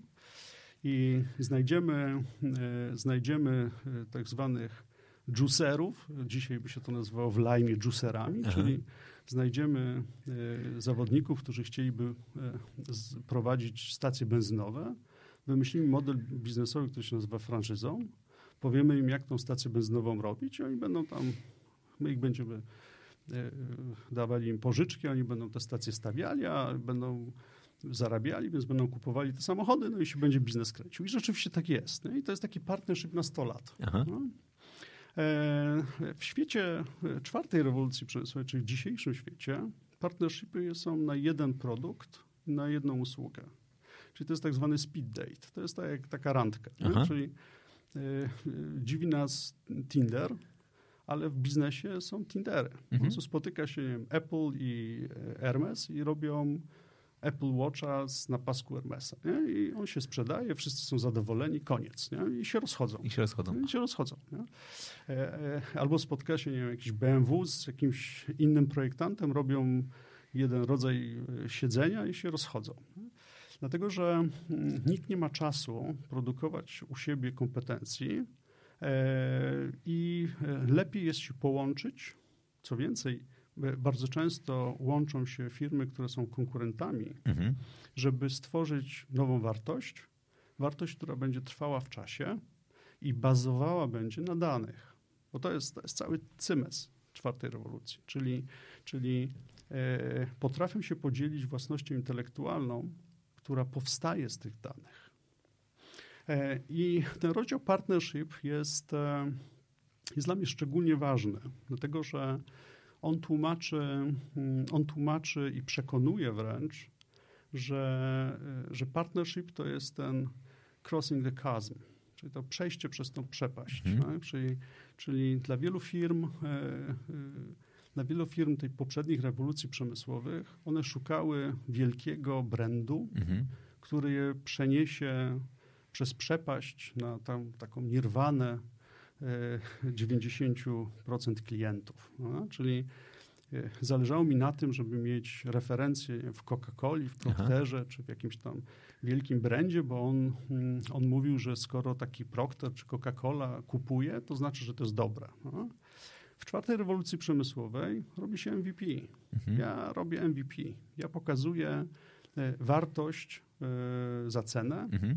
i ja nie potrzebuję dużego brandu. Ja, ja potrzebuję e, zbudować produkt i ludzie powiedzą, nie, super, nie? Ja, ja to chcę. Nie? Ja to kupię, ja to za dwa dni wyrzucę, mhm. ale przez te dwa dni mi to służyło. I, e, I jeżeli to zmultiplikuję, czyli dojdę do miliona ludzi w tym samym czasie, to to jest prawdziwa wartość. Ale żeby to zrobić, musisz mieć partnership.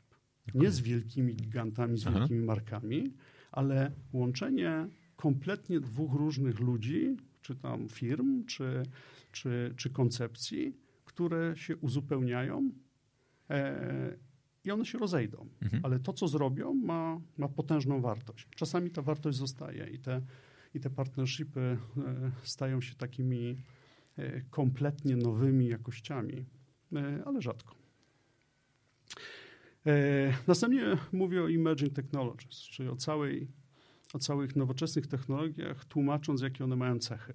Czyli to, co mówiłem tutaj o internecie rzeczy, tłumaczę, czym czym jest sztuczna inteligencja, czym, czym jest robotyka, czym jest blockchain, jak to wszystko działa. To jest wszystko bardzo proste.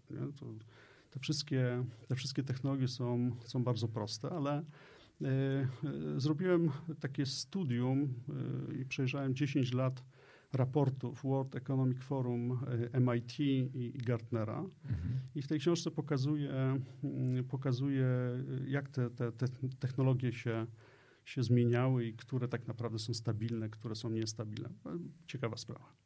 Następnie drugie E to jest, to jest ekonomia, czyli mówiąc wprost, jak na tym się robi pieniądze.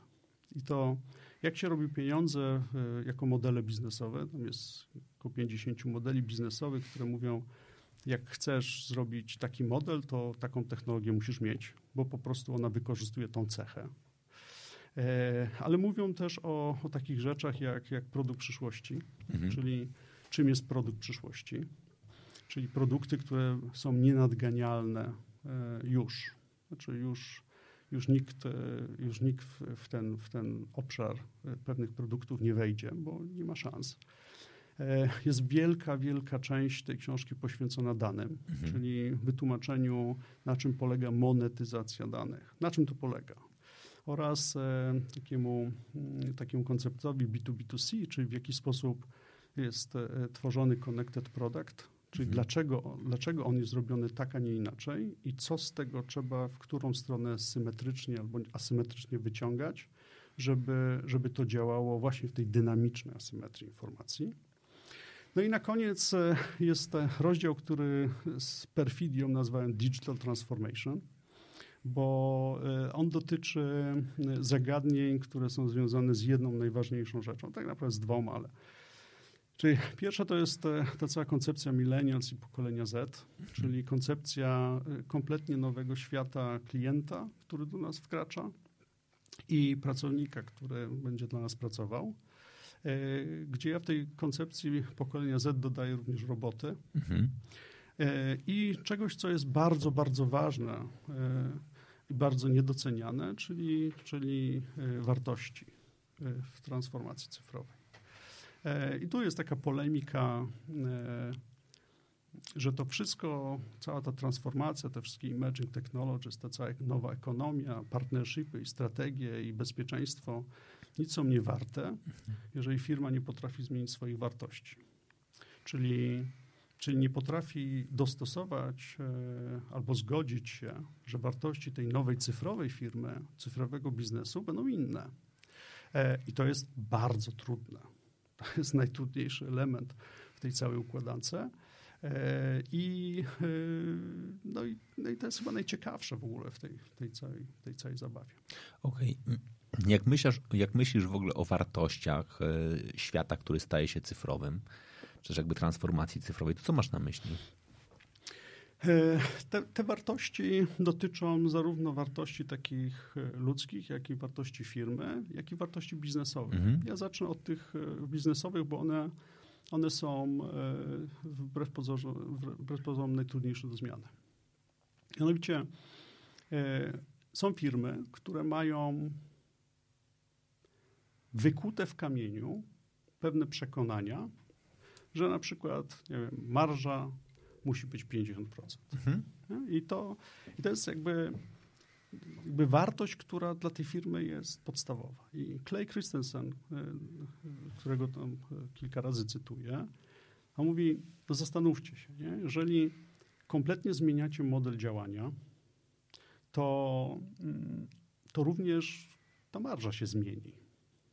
Ale jeżeli firma nie potrafi tej marży zmienić, nie potrafi dojść do, czy dorosnąć, czy, czy, czy, czy dojść do przekonania, że to należy zrobić, to, to cała ta transformacja nie ma sensu.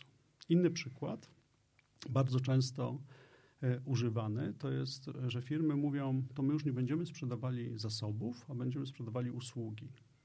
Natomiast to są firmy, które przez 100 lat produkowały zasoby i oni sprzedawali piec Mhm. albo turbinę, albo helikopter.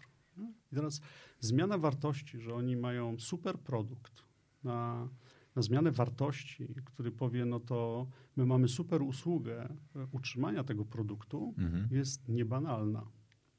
I co więcej, dla takiego normalnego inżyniera, normalnego sprzedawcy, to są fundamentalne zmiany światopoglądowe. No bo on przez 30 lat sprzedawał turbinę za Mhm. miliard dolarów Mhm. i robił jednego deala na rok, ale za ten deal to za bonus jechał na wakacje i w ogóle był, on był z siebie dumny, nie? bo on, Mhm. sprze- on robił duże rzeczy. I nagle każą mu sprzedawać już nie tą turbinę za miliard, tylko miesięczny abonament Subskrypcję na za tą. 10 tysięcy. Mhm. Ja mówię, kurczę, no, ja jestem człowiekiem od dużych deali, nie? a nie od... I to jest zmiana wartości. I tutaj z tej zmiany wartości biznesowej przeszedłem na zmianę wartości taką kulturową, ludzką, czyli wartością, wartością jest na przykład diversity, mhm. czyli czy my potrafimy pracować w, w świecie, w którym, w którym jest różnorodność. Okazuje się, że nie. No bo jeżeli ja miałem w swojej fabryce ludzi, co do których mam zaufanie, bo oni pochodzą z kultury, która jest taką kulturą, kurczę, o 8 do 15, nie? czy taką nazwijmy to, europejską kulturą, a nagle przychodzą mi ludzie, którzy, dla których nie jest wartością trzymanie czasu albo jakości. Dla nich to jest nieistotne. Nie? Oni mają inne wartości. No, nagle się okazuje, że ta współpraca już nie jest taka płynna. Jak do tego dochodzi, że nagle będę miał nie wiem, kobietę, która jest moim szefem, to jest w ogóle nie do pomyślenia. I, i, I, nagle się okazuje, że nie wiem, e, Polak będzie mówił Amerykaninowi, jak coś tam robić, no to takie diversity, czyli ten, ta zmiana kulturowa e, jest potężną zmianą wartości. E, taki prosty przykład, ale, ale pokazujący, jak, jak, jak, jak to jest istotne. Praca zdalna. Mhm. Jest wiele ludzi, które, czy wiele firm, które w tych transformacjach cyfrowych korzysta z technologii, mówi, słuchajcie, nie musicie przychodzić do pracy, tylko będziecie pracowali z domu. No i okazuje się, że ta efektywność pracy z domu y, maleje, ona mhm. jest mała. Albo pracy na open space'ach. Ona po prostu maleje. Dlaczego? Dlatego, że żeby umieć pracować zdalnie, trzeba mieć samą motywację, czyli mhm. trzeba się samo kontrolować. Nie? Czyli E, I są kultury, które to potrafią robić, a są kultury, które tego nie potrafią robić. Czyli mówią, no dobra, no ja nie jestem w pracy, no że jestem u siebie w domu, to teraz sobie kawkę szczelę albo sobie tam pojadę na zakupy. Nie, no mhm. że jestem w domu. I, e, i to są zmiany kulturowe, to są zmiany wartości. No I teraz e, technologia sama z siebie nie jest w stanie zmienić wartości. Ona, technologia nadąża za pewnymi zmianami, które są wypracowywane i zmieniane, e, zmieniane w firmie czy zmieniane w ludziach. No, one, muszą, one muszą być e, dopieczętowane technologią. Natomiast sama z siebie technologia, że będziemy mieli wideokonferencję i się nie będziemy spotykali, ona nie zmieni, nie zmieni. Nie zmieni nic. Nie? Znaczy, to jest nowy model, ale nie zmienia akurat. I teraz to wszystko zamykam e, taką znowu klamrą, że mm, nic z tych pięciu obszarów e, się nie skończyło, dlatego że nie, tu nie ma żadnej, żadnego ograniczenia, żadnego limitu. To się będzie dalej zmieniało, czyli i te partnerstwa będą wyglądały inaczej, i bezpieczeństwo będzie wyglądało inaczej, i będą nowe technologie, będą nowe modele biznesowe, i będą nowe sposoby budowania tej, tej transformacji cyfrowej, bo przychodzi właśnie inna generacja ludzi, albo będzie za chwilę sytuacja, w której ludzie będą musieli pracować z robotami. My, my dzisiaj sobie nie dopuszczamy e, czegoś takiego w ogóle, e, nie, nie wyobrażamy sobie, że, że kolegom z biurka albo kolegom staśmy, staśmy będzie robot. Mhm. Czyli ja, ja e, jak najprawdopodobniej jakbyśmy zrobili badanie wśród lekarzy polskich, czy są w stanie sobie wyobrazić, że jutro będą się konsultowali z kolegą, który jest botem, mhm. no oni powiedzą, nie, no to jest szaleństwo, nie? A tak będzie. Mhm. E, będzie, taka, będzie taki moment, mówiłeś o samochodach. W samochodach czy, czy technologia, która jest technologią dzisiaj, jutra, jutra, dzisiaj, e, to jest, to jest e, voice recognition. Mhm. I za chwilę będziemy mieli naturalny sposób e, psychoterapeutów, którzy będą siedzieli w naszych samochodach, tylko ich nie będzie. Oni będą, my do nich będziemy mówili, oni będą nas słuchali. Na podstawie rozmowy, która będzie bardzo naturalną rozmową, będą wychodziły mm, diagnozy, czy z nami jest coś nie tak, czy, czy, czy powinniśmy dzisiaj pracować, albo czy powinniśmy się rozpędzić więcej niż do 100 km na godzinę, to będzie coś absolutnie naturalnego. Tak jak dzisiaj rozmawiasz, wyjeżdżając z żoną na, na narty i ona mówi, wiesz co, kurczę, Aleks, no jesteś trochę zmęczony, może wiesz, bo ty tego nie widzisz. Nie? Ona mówi, wiesz, może byśmy się zatrzymali, wiesz, odpocznijmy chwilę. Tak jutro będziesz rozmawiał ze swoim samochodem. Nie? teraz pytanie, czy my jesteśmy gotowi, czy nasze wartości są takie, że powiemy shut up i wyłączymy, czy będziemy potrafili słuchać, a nie wpadniemy w ten lejek e, e, bycia leniuchem. To jest w ogóle, znaczy generalnie w ogóle jak mówisz o tym, e, jak użyłeś przykładu lekarza i diagnozy, to jest moja pewnie jedna z ulubionych dyskusji, którą toczę ze swoimi kolegami lekarzami, że jeżeli zadajemy pytanie, jaki zawód będzie najprawdopodobniej bardzo szybko zastępowalny, nie mówię, że zupełnie, bo dalej pacjent będzie potrzebował tej jeszcze długo, długo, długo e, tkanki białkowej, która będzie z nim rozmawiała, będzie czuł się bardziej pewnie, ale faktycznie jakby konsultacje będą... Wiesz, to będzie, to będzie serwis premium. Mhm. Znaczy serwisem premium będzie kontakt z rzeczywistym lekarzem. Takim, który się myli, który pachnie, którego można dotknąć. Nie? To, będzie, to będzie serwis premium. Tak jak dzisiaj masz e, ten premium banking, tak ten prestige banking, że, że ty płacisz za to, że jest twój opiekun mhm. i masz do kogo zadzwonić, a nie dzwonisz na jakąś tam linię, gdzie jest IVR i jedziesz tam po drzewku i w zasadzie nic nie możesz zrobić, nie? to to będzie e, premium service. I teraz e, to jest, to jest bardzo ciekawy w ogóle wątek. Medycyna, ochrona środowiska, energia i demografia. Mhm. Dlatego, że te cztery te cztery obszary, to, e, no to, jest, to, to, to, będzie potężna zmiana i to za naszego czasu, za naszego życia. Mhm. I e, jak dzisiaj ktoś mówi o, o tym, jakie zawody przyszłości znikną, to, e, to, to myślę, że to jest takie bardzo naiwne pytanie, nie? bo żadne z tych zawodów nie zniknie. On nie zniknie, one nie znikną. Te, te zawody się oczywiście zmienią, natomiast to, kto, gdzie pojawią się zawody, to będą to będą zawody, y, zawody na, na tym takim pograniczu tego cyber physical, mhm. czyli, czyli ludzi pomieszanych z maszyną i to się stanie sun. Bardzo, bardzo niedługo. Jestem przekonany o tym. Mo, możemy zapisać dzisiejszy dzień, bo, bo to będzie niedługo. Okej. Okay.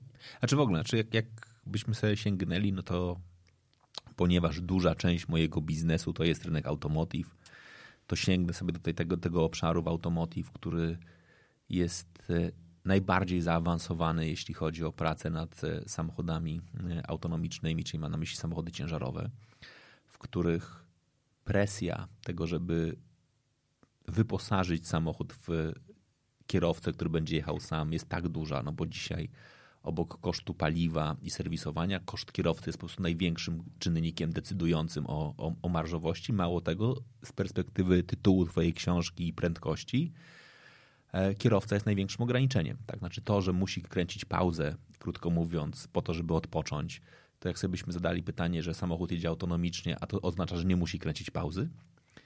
E, I technologia jest najprostsza, no bo my mhm. często mówimy, że wpuszczenie samochodów osobowych autonomicznie do miast to faktycznie będzie wymagało dużego przebudowania i tak dalej, i tak dalej. Ale jeżeli weźmiemy sobie taki rynek jak Stany albo taki rynek jak Australia, gdzie duża część transportu odbywa się ruchem mhm. kołowym, ale nawet Polska, bo ja zawsze będę mówił, jeżeli sobie założymy, że mamy samochód autonomiczny, który wyjeżdża z centrum logistycznego, zlokalizowanego, nie wiem, pod Strykowem i on wyjeżdża kierowany przez kierowcę, normalnego tego żywy, żywego, bo były małe, kręte drogi, po czym wjeżdża na autostradę i musi dojechać do Francji, czyli już do samego końca będzie jechał autostradą, na którym naprawdę nie jest potrzebna bardzo zaawansowana technologia, żeby auto pojechało samo. Oczywiście. I to oznacza, że kierowca może iść spać.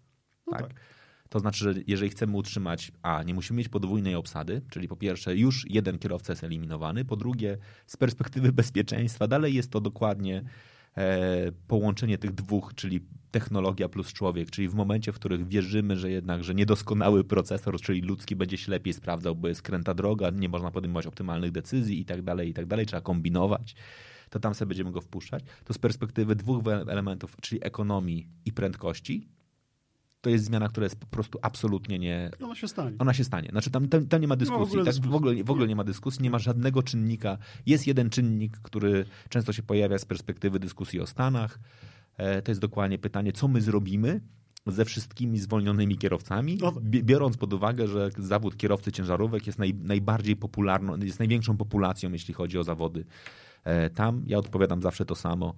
500. E, znaczy, ja akurat faktycznie bardzo mocno wierzę, że 500 plus jest dobrą formą, jest skandalicznie, e, jakby ze, skandalicznych pieniędzy jest e, pobierany, ale coś, co pewnie profesjonalnie nazywamy gwarantowany dochód podstawowy, jest po prostu tym elementem, który będzie miał i ktoś powie, słuchaj, drogi kierowco, sorry, od dziś my będziemy ci płacili za to, że nie będziesz jeździł. Tak? I, I, to nie będzie płaciło państwo, mam nadzieję, tylko że będzie płacił któryś z producentów ciężarówek, który powie, ok, stać mnie na to, żeby ten z, podzieli się koszty jeszcze z firmą logistyczną, która z, wy, wy, wybuduje marżę i znajdziemy jakby ten sposób, a za wiele lat będziemy pamiętali o tym. Tak samo dzisiaj trochę jak ludziach jeżdżących konno, że jazda konno istnieje, tylko że zostanie jako hobby i dalej ja znam kilku ludzi, którzy jeżdżą konno. Mało tego, znam ludzi, którzy zarabiają bardzo dużo pieniędzy na tym, że hodują konie, że uczą ludzi jeździectwa i tak dalej, i tak dalej. Ten biznes jest, tylko ja dzisiaj do, tutaj na to spotkanie nie przyjechałem konno. Nie wiem jak ty, no, ale tak, to, to, to, ja jest... Też, ja, też, ja, ja, ja, też nie. To jest coś, co się pewnie będzie działo. I w ogóle ja się cieszę, że mówisz o tym, że faktycznie ciężko jest mówić o kompletnym wyeliminowaniu, mhm. natomiast naj, naj, najczęściej jest ten miks. Ja bym poprosił, żebyśmy też wrzucili w komentarzu do tego materiału, bo jakiś czas temu mieliśmy też audycję z kolegą, z którym rozmawialiśmy sobie w ogóle, który prowadzi pierwszą w Polsce agencję e, pracy tymczasowej wynajmującą roboty. Mhm. Tak? I oni faktycznie już mają absolutnie jakby proces, w którym mówią, dobra, spoko,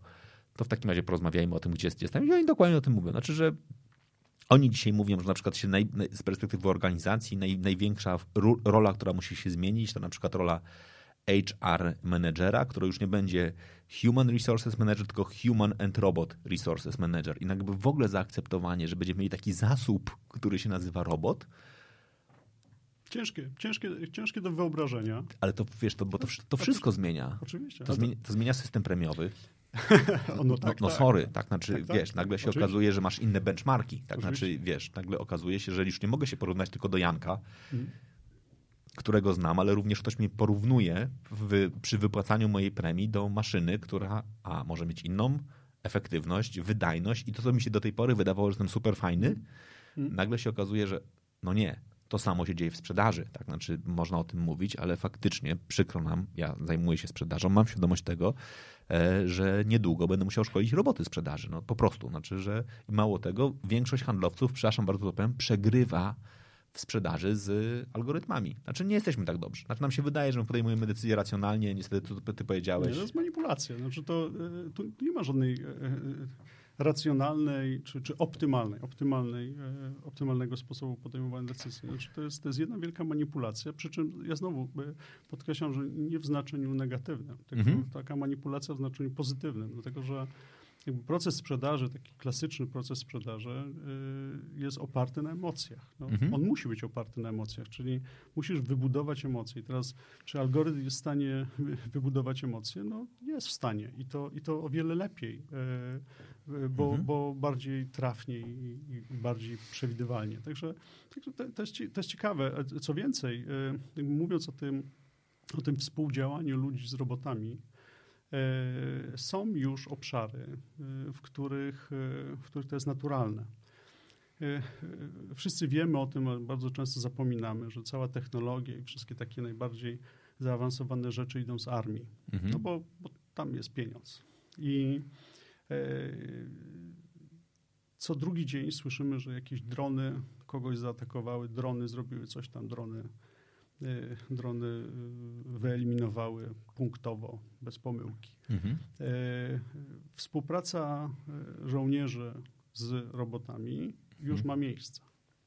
I jest takie zdjęcie, mem czy, czy, czy, czy rzeczywista fotografia, że na jednym zdjęciu jest żołnierz ze swoim owczarkiem, takim niemieckim, bo to jest ten partner, Mhm. który śpi w samolocie, no, jako jeden z członków ekipy.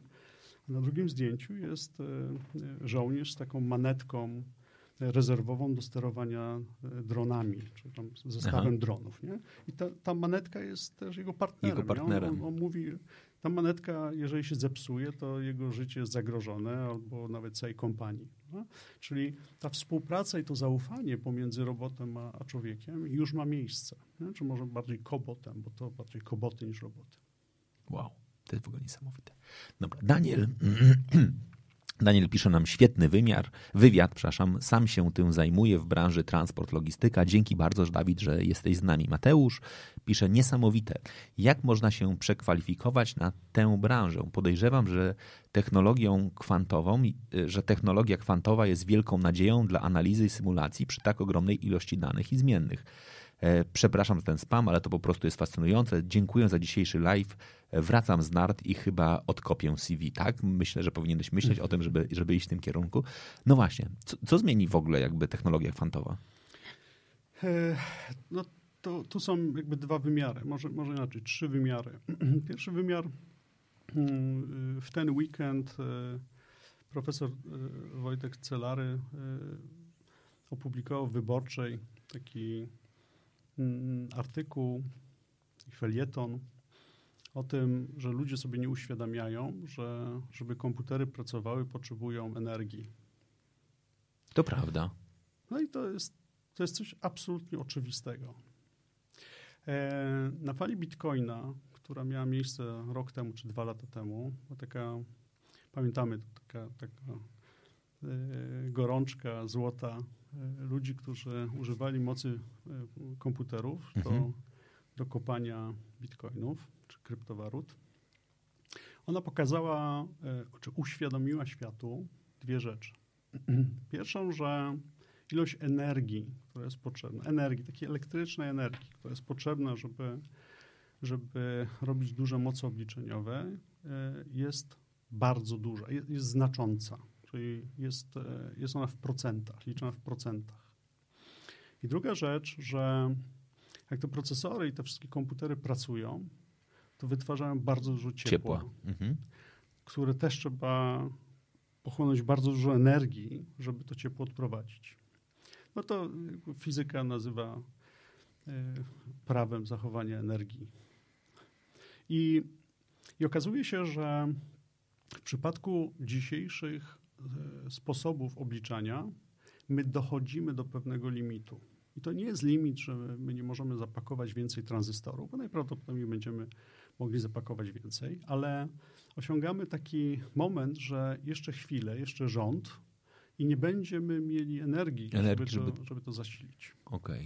Że jeszcze rząd i będzie tak już ciepło, że żeby to ochłodzić, to już będzie trzeba wydać znowu więcej energii niż, niż to jest biznesowo opłacalne.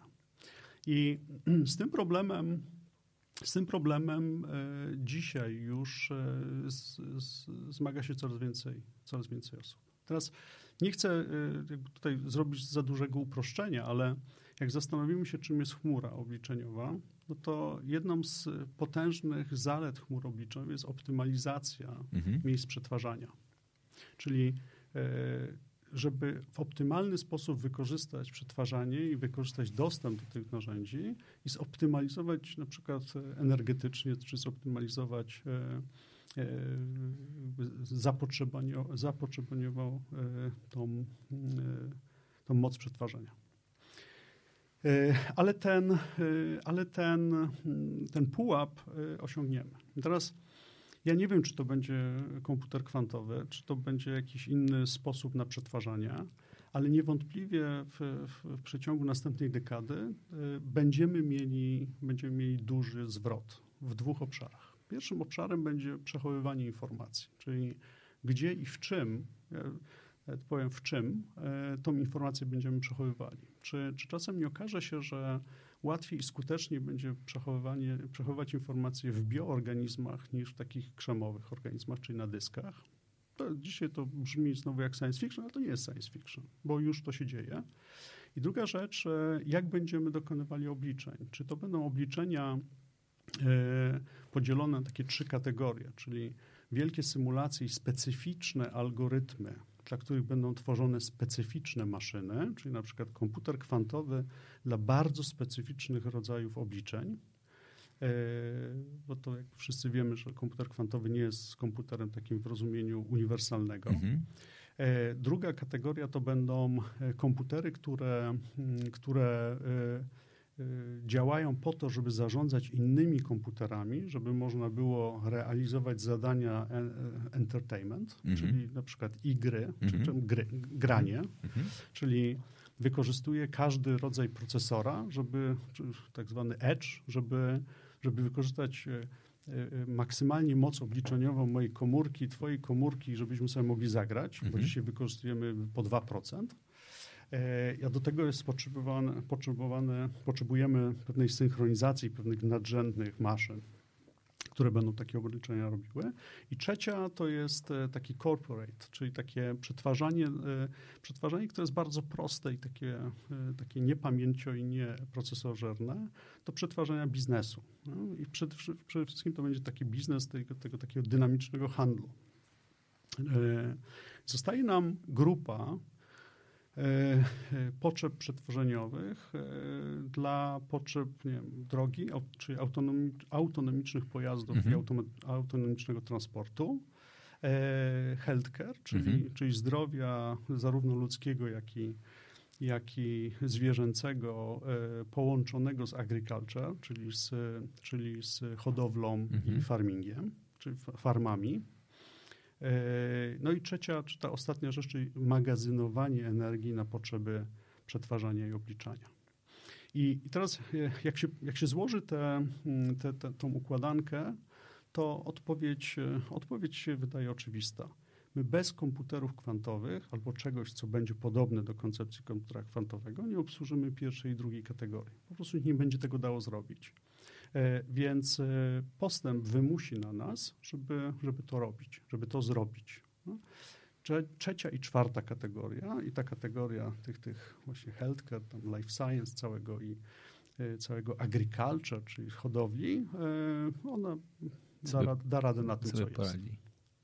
Także to jest, to jest by takie zagadnienie, które, mm, które łatwo jest wyliczyć równaniem, kiedy się to skończy i kiedy kiedy będzie potrzebne, e, potrzebne więcej. Dobra.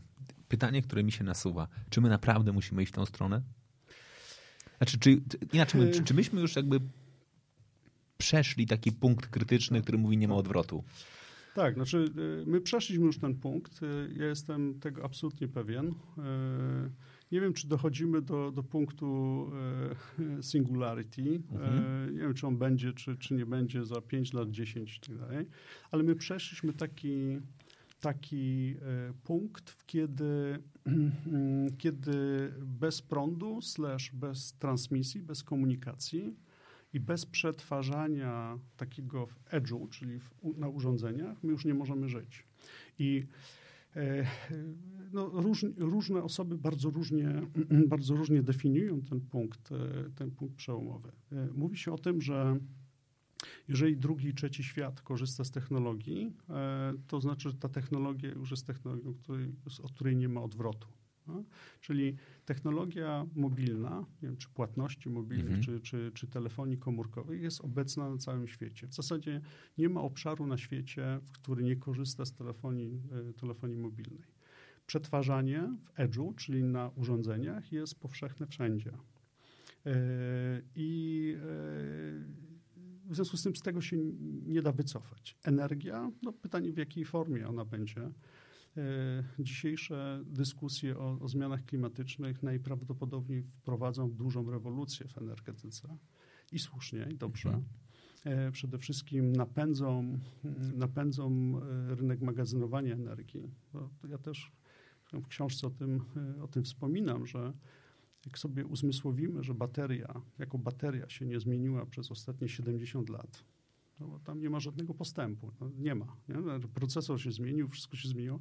Kable się pozmieniały, już nie są miedzią, tylko są y, światłowodem, a bateria jest takim samym ogniwem. Nie? Tam trochę się może litowo-jonowa stała, ale, ale co do zasady ona wygląda tak samo i pojemność i sprawność jest w zasadzie taka sama.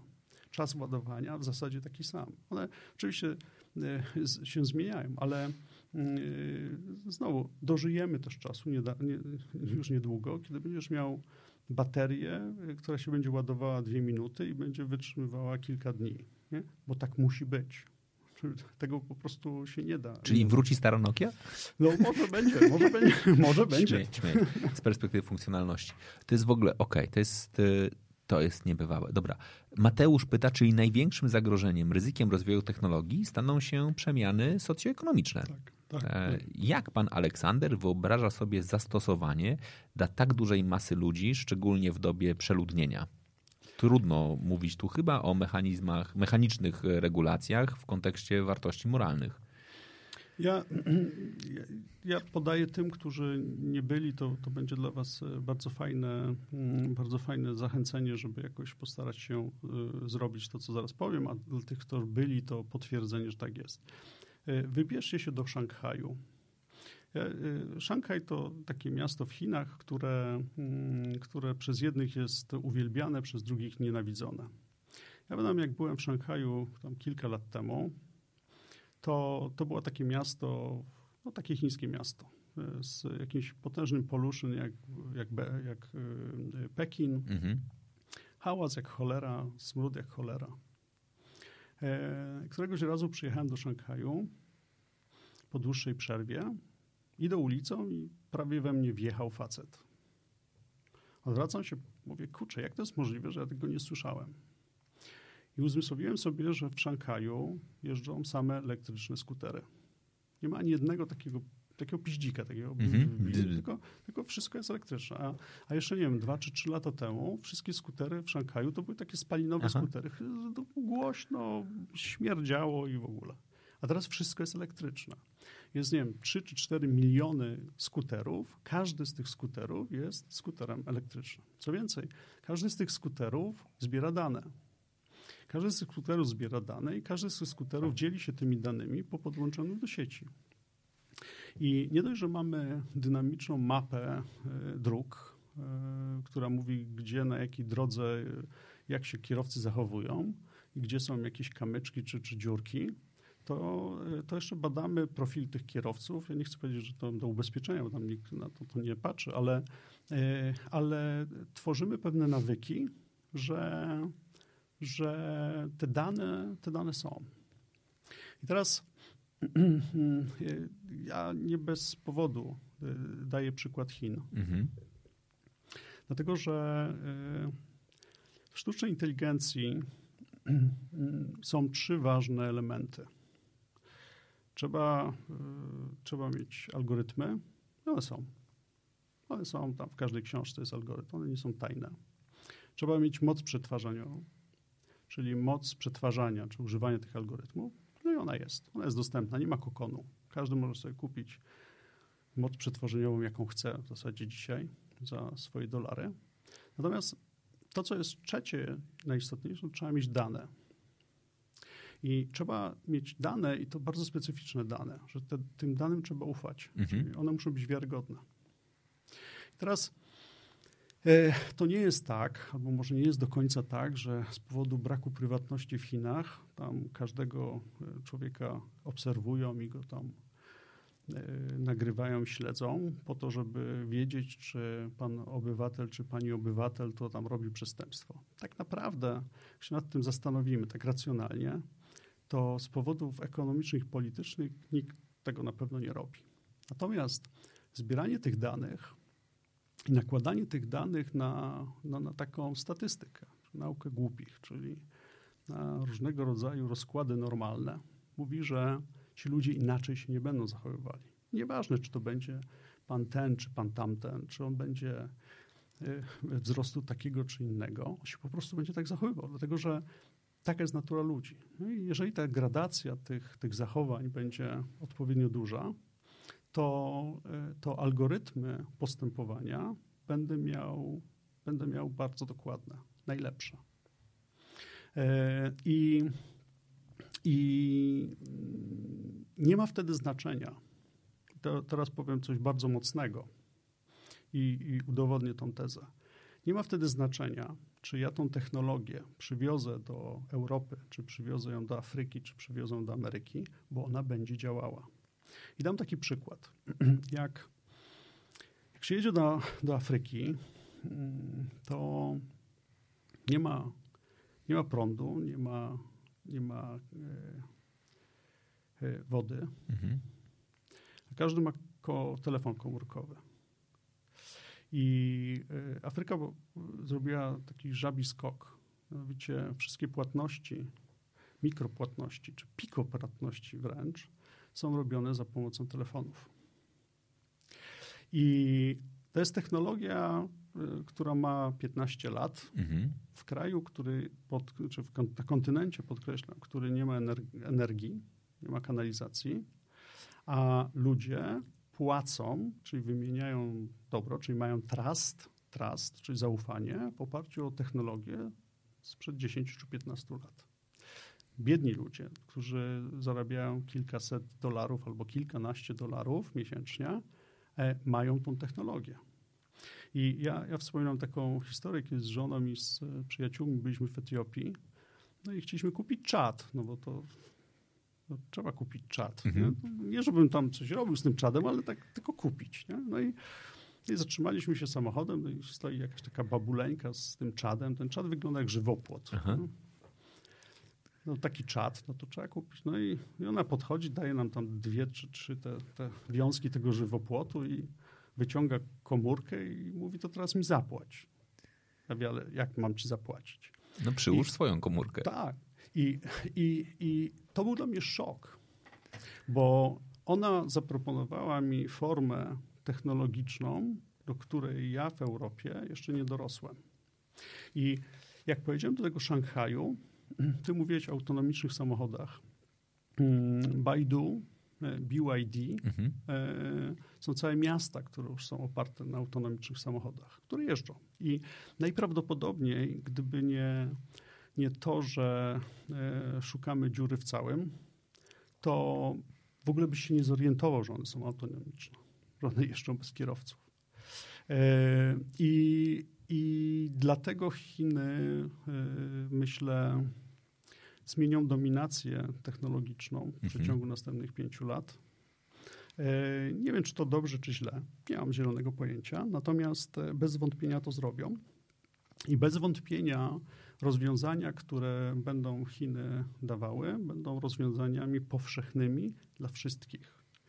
E, I tu bardzo mocno to chcę podkreślić, dla wszystkich. Czyli czy to będzie Afryka, czy to będzie Europa, czy to będzie Ameryka, będzie inaczej opakowanie wyglądało, ale forma tego produktu będzie dokładnie taka sama i jej idea będzie taka sama. Tak będzie. Czyli generalnie możemy już sobie jakby zacząć po pierwsze, a czym prędzej uczyć się języka mandaryńskiego, a po drugie... To dobrze by było.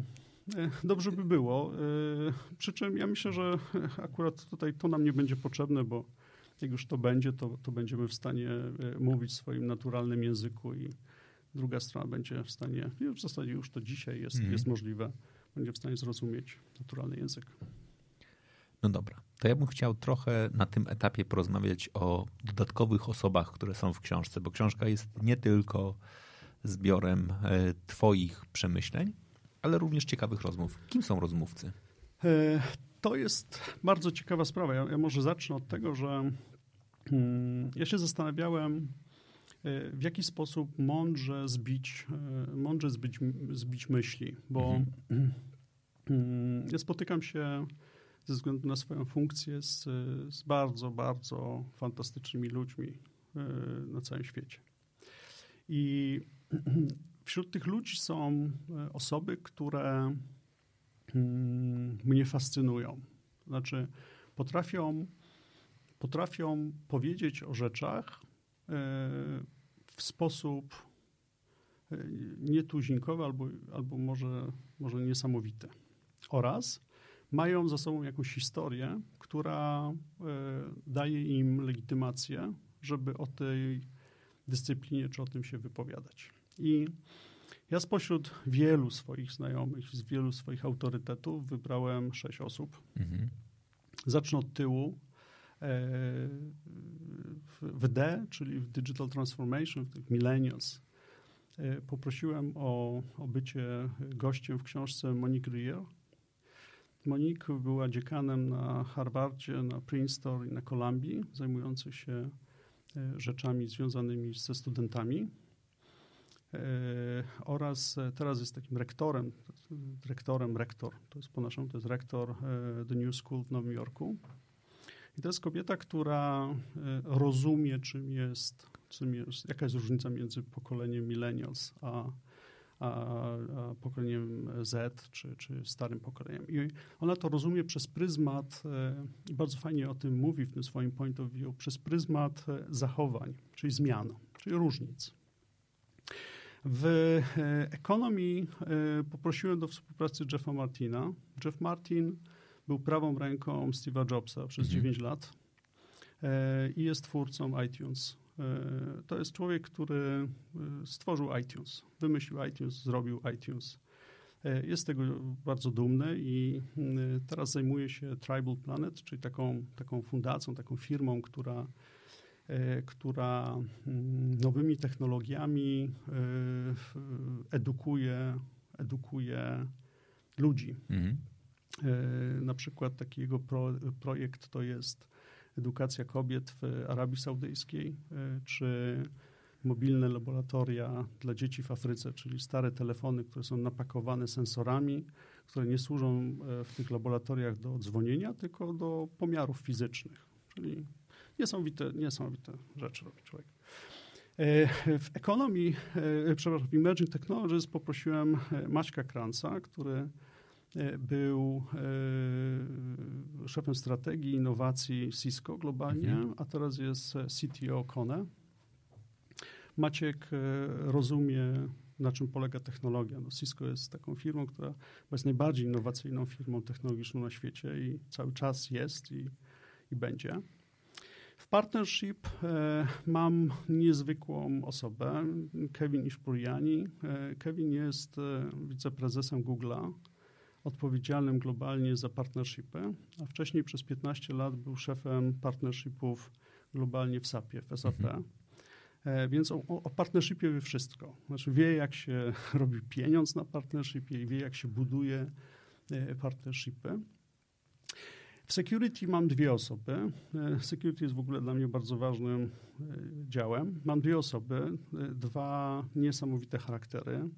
Jednym jest nasz rodak, Wojtek Wiewiórowski, który jest teraz komisarzem w Komisji Europejskiej do spraw ochrony danych osobowych. Był, był generalnym inspektorem ochrony danych osobowych w Polsce. No, niezwykła osoba. To jest człowiek, który o prywatności, o danych osobowych wie wszystko i, i się na tym po prostu zna e, światowo. Że jest mega ekspertem.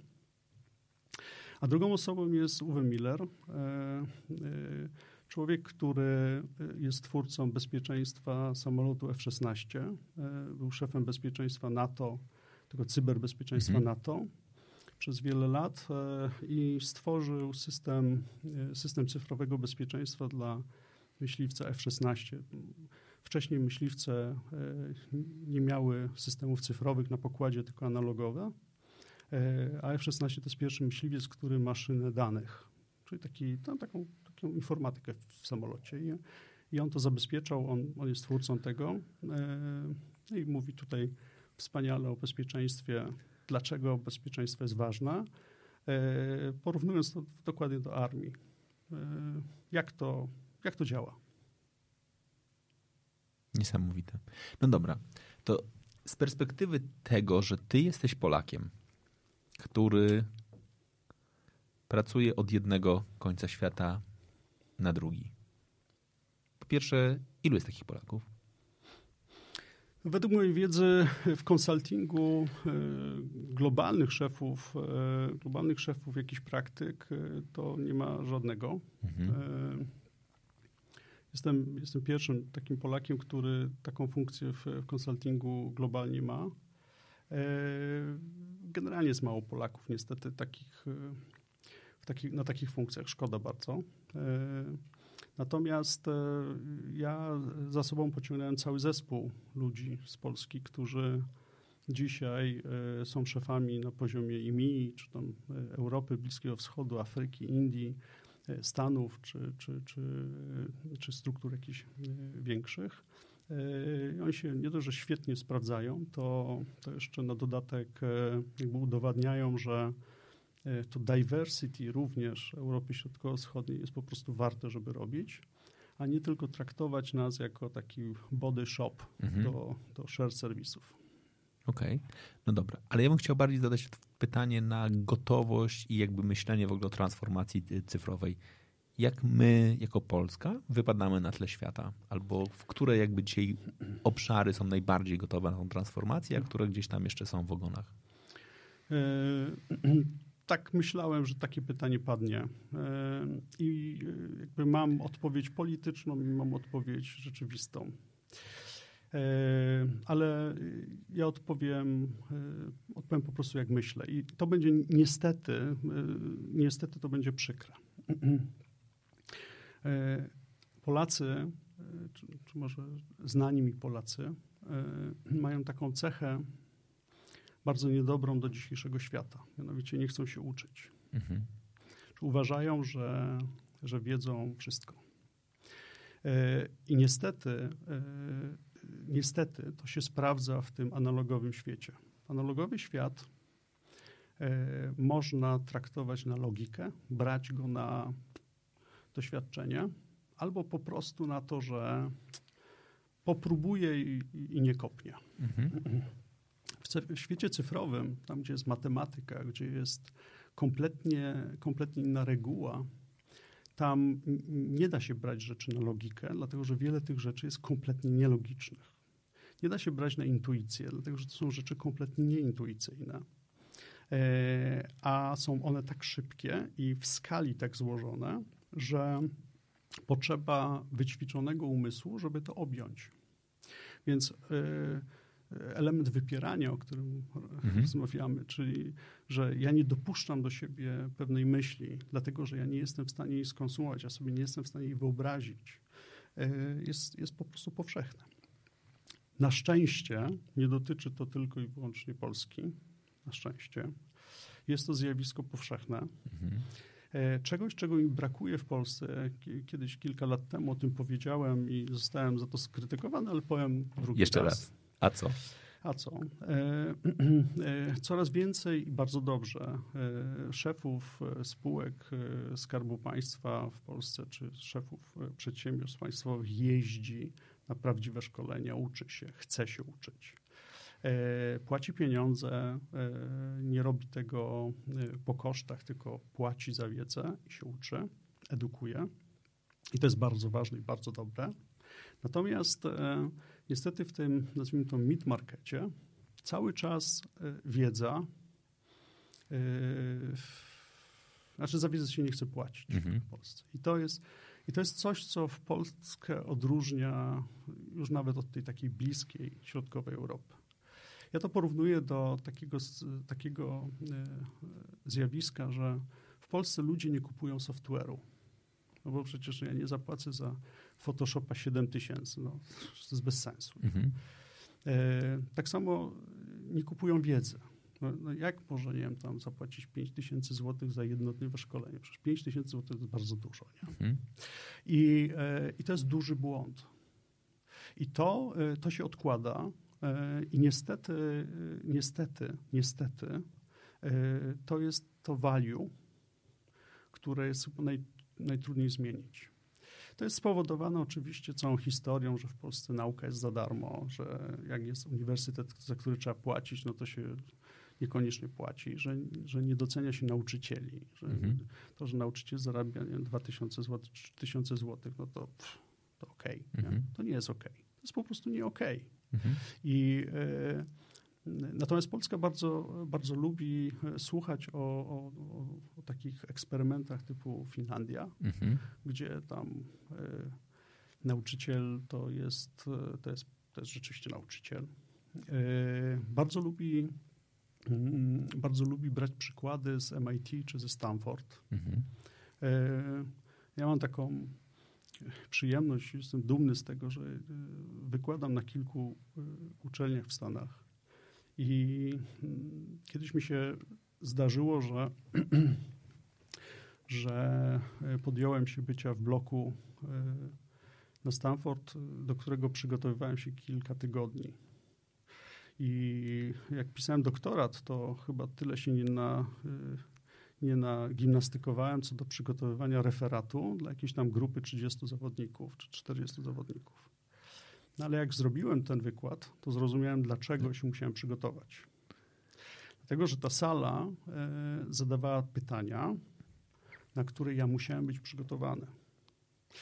Y, tylko, że oni za ten, e, tam, te, te, wykłady zapłacili po kilkadziesiąt tysięcy dolarów, czy kilkanaście tysięcy mhm. dolarów.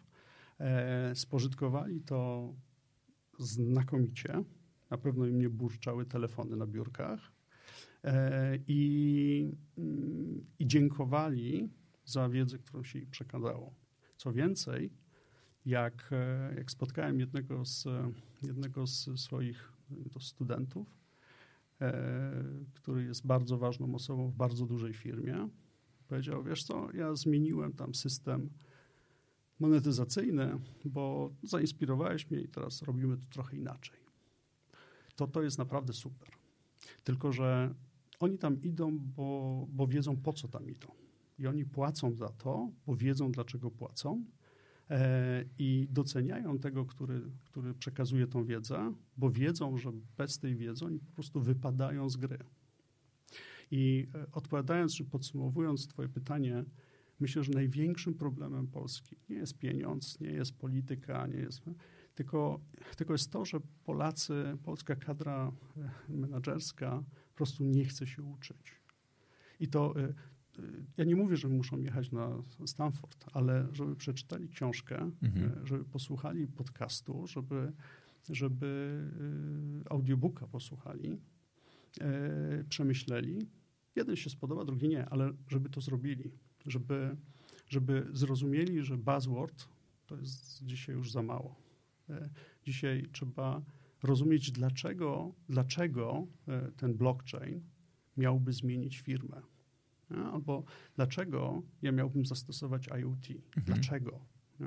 I, e, no i, i, to jest chyba taki największy, naj, największy, największy smutek, który ja widzę. I to jest pewnie dobry moment na to, żebyśmy tak nostalgicznie trochę e, postawili kropkę. E, w Polsce gdzieś da się ciebie spotkać na wykładach, na spotkaniach? Czy, czy w ogóle jakby ty tylko i wyłącznie wykładasz w Stanach? Ja, ja nie robię. No, miałem ostatnio... Oczywiście książka to też dla tych, którzy myślą, żeby ją kupić. Ja wyjaśnię, książka jest po angielsku. Więc to też będzie, będzie trochę Mo, też... Może, by, może będzie po polsku też. Tak? E, może będzie po polsku, tak. Mam mam taki, y, mam taki pomysł, żeby ją jednak przetłumaczyć na polski. E, taki, taki pomysł. E, miałem ostatnio wykład e, kilka, kilka tygodni temu. Profesor Płoszański mnie zaprosił na, na SGH. Mhm. Mówiłem na SGH-u. Natomiast generalnie, generalnie nie, nie, za bardzo to robię, bo nie mam czasu, chociaż bardzo, bardzo bym chciał. Mhm. E, czasami, e, czasami jak, jak, mam, mm, jak mam możliwość, to, to rzeczywiście gdzieś tam mówię, ale bardzo, bardzo, bardzo rzadko. Okej. Okay. Dariusz jeszcze nam tutaj pisze, że e, ciekawy wywód, ale nie zgodzę się z tym, że ludzie nie chcą płacić za wiedzę. Skrótowo nie chcą płacić, bo większość szkoleń jest słaba. E, opowieści, które nie ma jak potem wykorzystać w pracy. Tam, gdzie szkolenia dają się przełożyć na działanie, jest inaczej. Na szkoleniach zaczyna się robić e, w PL masa kasy. Okej. Okay. Znaczy, ja, ja pewnie będąc w wąskiej działce edukacyjnej mogę powiedzieć, że e, u mnie klienci e, płacą za szkolenie, ale dalej mam niestety takie przekonanie jak ty, bo dla mnie płacenie to nie jest tylko kasa, dla mnie płacenie to jest płacenie uważnością mm. swoją i gotowością. Znaczy faktycznie jak zdarza mi się e, wykładać na e, uczelniach, to dokładnie to, co powiedziałeś. Ja mam przekonanie, że mógłbym przyjść. Z szacunku dla siebie i dla studenta się przygotowuję, ale mógłbym przyjść nieprzygotowany i mógłbym zrobić tylko to, co jest zadane, i mam absolutną pewność, że jeżeli na koniec bym powiedział, czy macie jakieś pytania, to prawdopodobieństwo tego, że ludzie zadadzą pytanie są, jest, jest bardzo małe. I dla mnie faktycznie jakby płacenie to jest również płacenie w takim zaangażowaniem. Znaczy tak. to, to nie jest tylko i wyłącznie kasa, bo to okej, okay, to pewnie ludzie są, choć oczywiście znowu bym mógłbym tutaj dużo sobie dyskutować o tym, jak płacą korporacje, jak płacą klienci, mhm. którzy płacą rzeczywiste pieniądze, w sensie swoje, czy nie zapis cyfry w budżet w Excelu, tylko rzeczywisty element e, z konta i no i to jest trochę inaczej, i mimo wszystko wykorzystywanie wiedzy. Znaczy ja, ja myślę sobie, że my musimy się nauczyć, e, że tak powiem, take it to use it, a nie tylko take it to have it. Tak? Znaczy to jest coś, co jest jakby dużą zmianą. No. Nawet więcej. Ja, ja myślę, że to jest, to jest to, co Dariusz powiedział, to jest bardzo interesujące, dlatego że widać w różnych e, przestrzeniach e, czy w różnych geografiach różnego rodzaju oczekiwania od szkoleń. Mhm. Jeszcze jak, jak byłem często w Polsce i, i robiłem często jakieś spotkania na konferencjach, to, to w, w Polsce jest oczekiwanie dania rozwiązania. Mhm. Czyli daj mi 10 trików, ja je wezmę, nauczę się, powtórzę i pójdę. Nie wiem, z czego to wynika, e, ale, ale tak jest.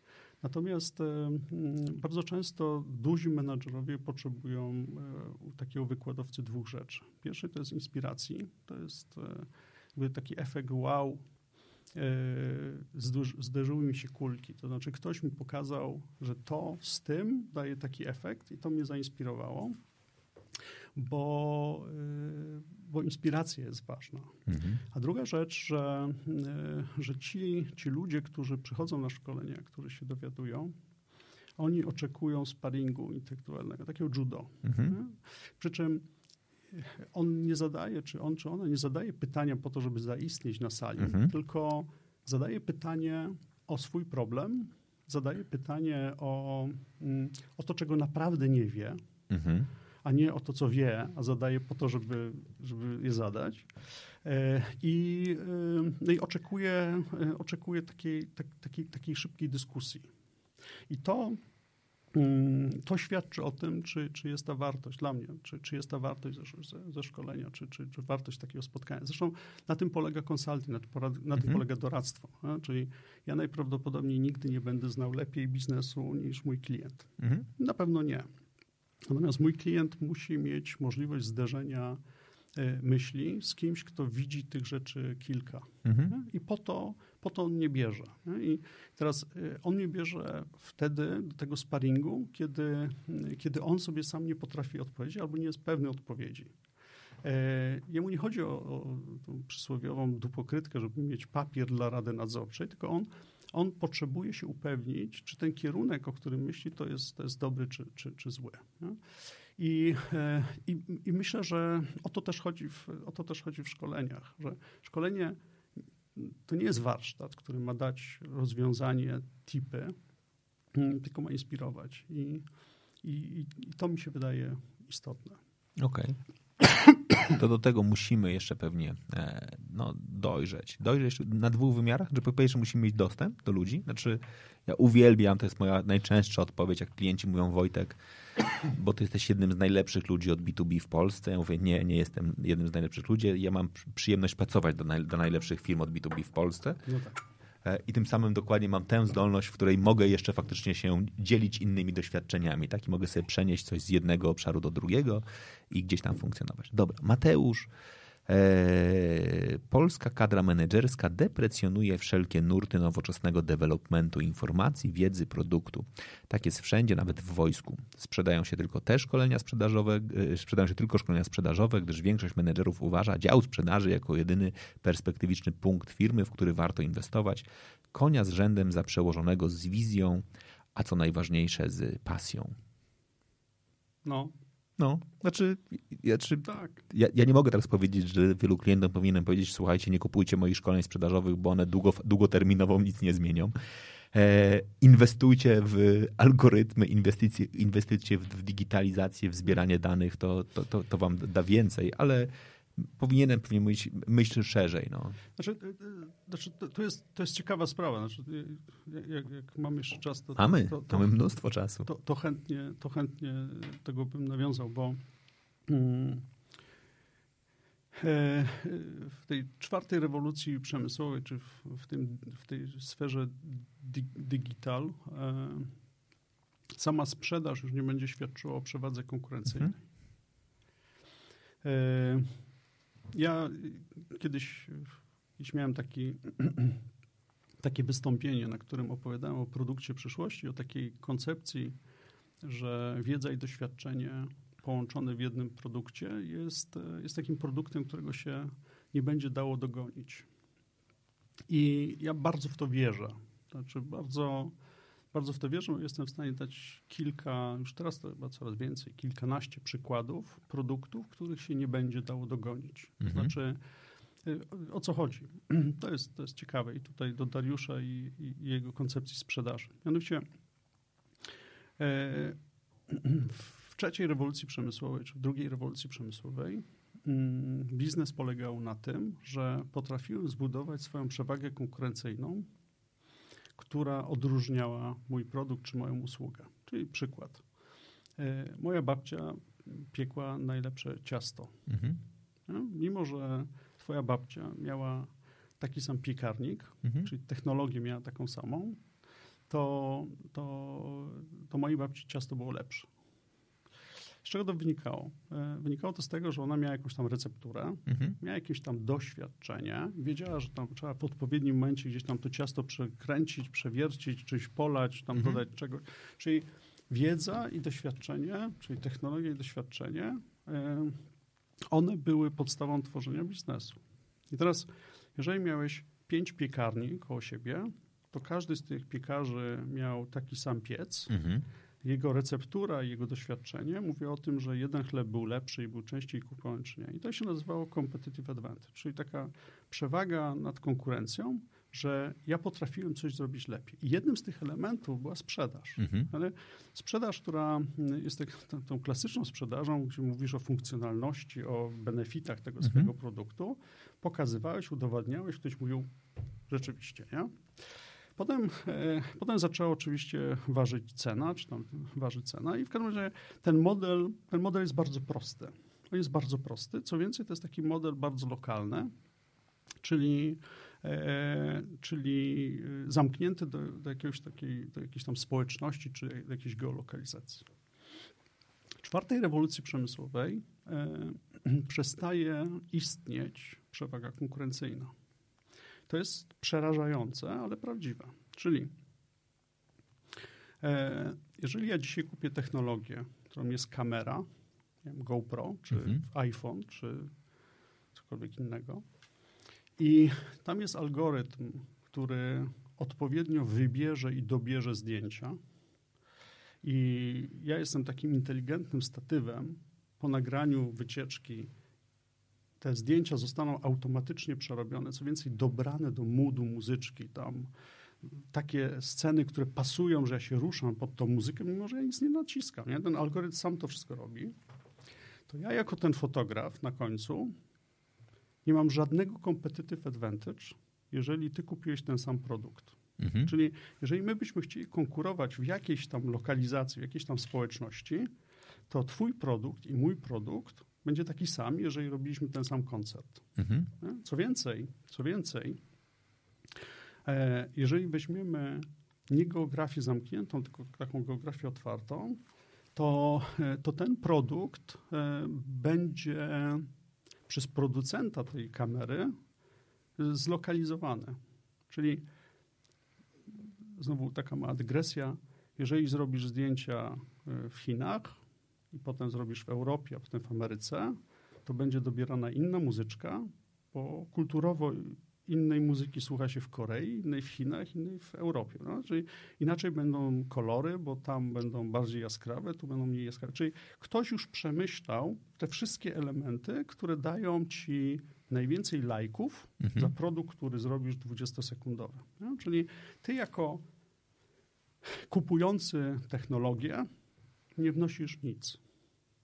Czyli zakup technologii nie daje, zakup technologii i posiadanie doświadczenia twojego jednostkowego w porównaniu z wiedzą, które ma to urządzenie od milionów, jest nic nie warta. Mhm. Czyli produkt przyszłości to jest produkt, w którym sprzedaż to nie będę ja, tylko sprzedaż to będzie ten, kto wyprodukował ten produkt, że ja go posiadam. I są już takie branże. Na przykład w branży tam, nie medycyny estetycznej są aparaty, tam, mhm. nie wiem, przez jakieś tam fraktale, frakcele, whatever, nie? który jakby nie potrzebuje jakiegoś super geniusza. On, ten, ten aparat mierzy wszystko, wie ile natężenie i tak dalej, a, a ten, ten, ten lekarz to jest tylko tam tym, co rusza. Co rusza. No. Mhm. I jego competitive advantage tego lekarza to jest to, że on ma ten produkt, a nie to, że on umie ten umie. zabieg robić. No? I e, sprzedaż tego, tej usługi to będzie sprzedaż produktu tego Google'a, czy tam tego Facebooka, czy tam Tencenta, a nie możliwość jego użycia przez jakiegoś piekarza, masażystę, czy, czy kogoś. I jeżeli się chwilę nad tym zastanowimy, chwilę, i poszukamy takich produktów, które już dzisiaj istnieją oraz zapowiedzi produktów, które, które się pojawiają na rynku, to, to są produkty, które będą niedoścignione. Czyli daję znowu przykład. E, robienie dzisiaj Google Maps nie ma sensu. Znaczy nie zrobisz produktu Google Maps. No, po pierwsze nie ma sensu, po drugie nie masz takich danych i nie, nie zrobisz tego. Mhm. No.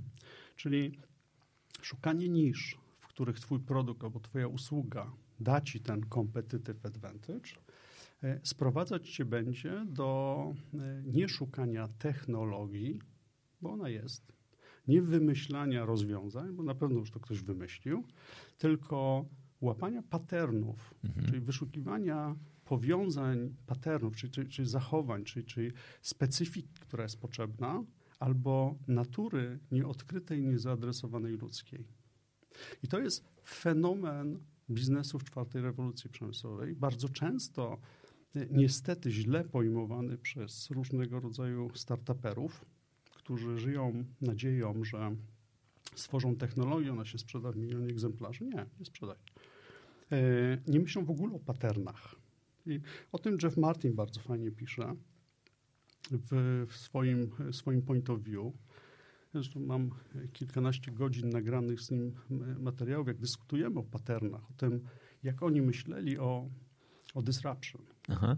I to jest, to jest taka to jest w ogóle fenomenalna, fenomenalna historia, bo jeżeli sobie dzisiaj pomyślisz, że miałbyś zmienić sposób, w jaki e, jeżdżą samochody, że samochodów nie będzie, mhm. to musisz mieć niesamowitą wyobraźnię, ale jakąś w ogóle chorą wręcz, e, lemoską może, żeby, żeby wymyślić, co jest następstwem samochodu.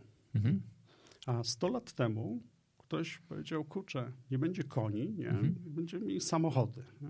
albo będziemy mieli samoloty. Mhm. Czyli dzisiaj szukanie, przepraszam, dzisiaj szukanie e, rozwiązań technologicznych, które zbawią świat, w zasadzie jest nie, już, już, nie, już niemożliwe.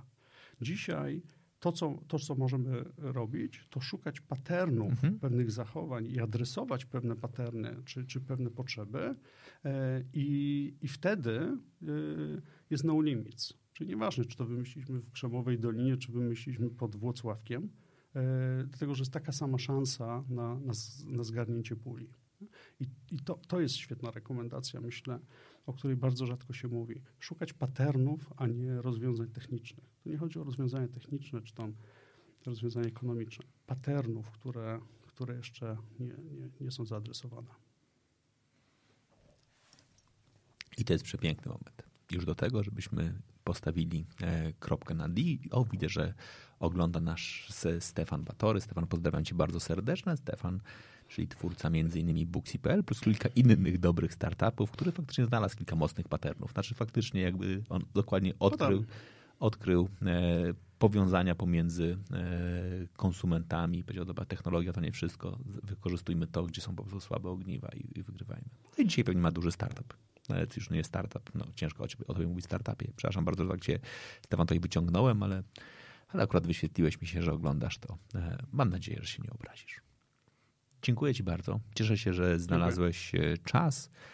E, dziękuję Wam, że byliście razem z nami. Pamiętajcie, jeżeli e, jest to dla Was dalej interesujące, w e, tytule tej audycji macie też stronę www.speednolimits.com. Tam znajdziecie więcej informacji o książki oraz możliwość zakupu książki. Oprócz tego książkę można również kupić w różnych e, wersjach e, e, przez online. Można kupić, jest audiobook? Jest, jest, jest. Można kupić audiobooka, można kupić na Kindle, bo nawet jest wersja taka, można kupić też drukowaną. Jest bardzo pełna dostępność. Tak jest. Raz jeszcze, bardzo Ci serdecznie dziękuję Wam, dziękuję, że byliście razem z nami. Widzimy się w kolejnym odcinku Hera on Air, a za dzisiaj bardzo serdecznie dziękuję. Do zobaczenia.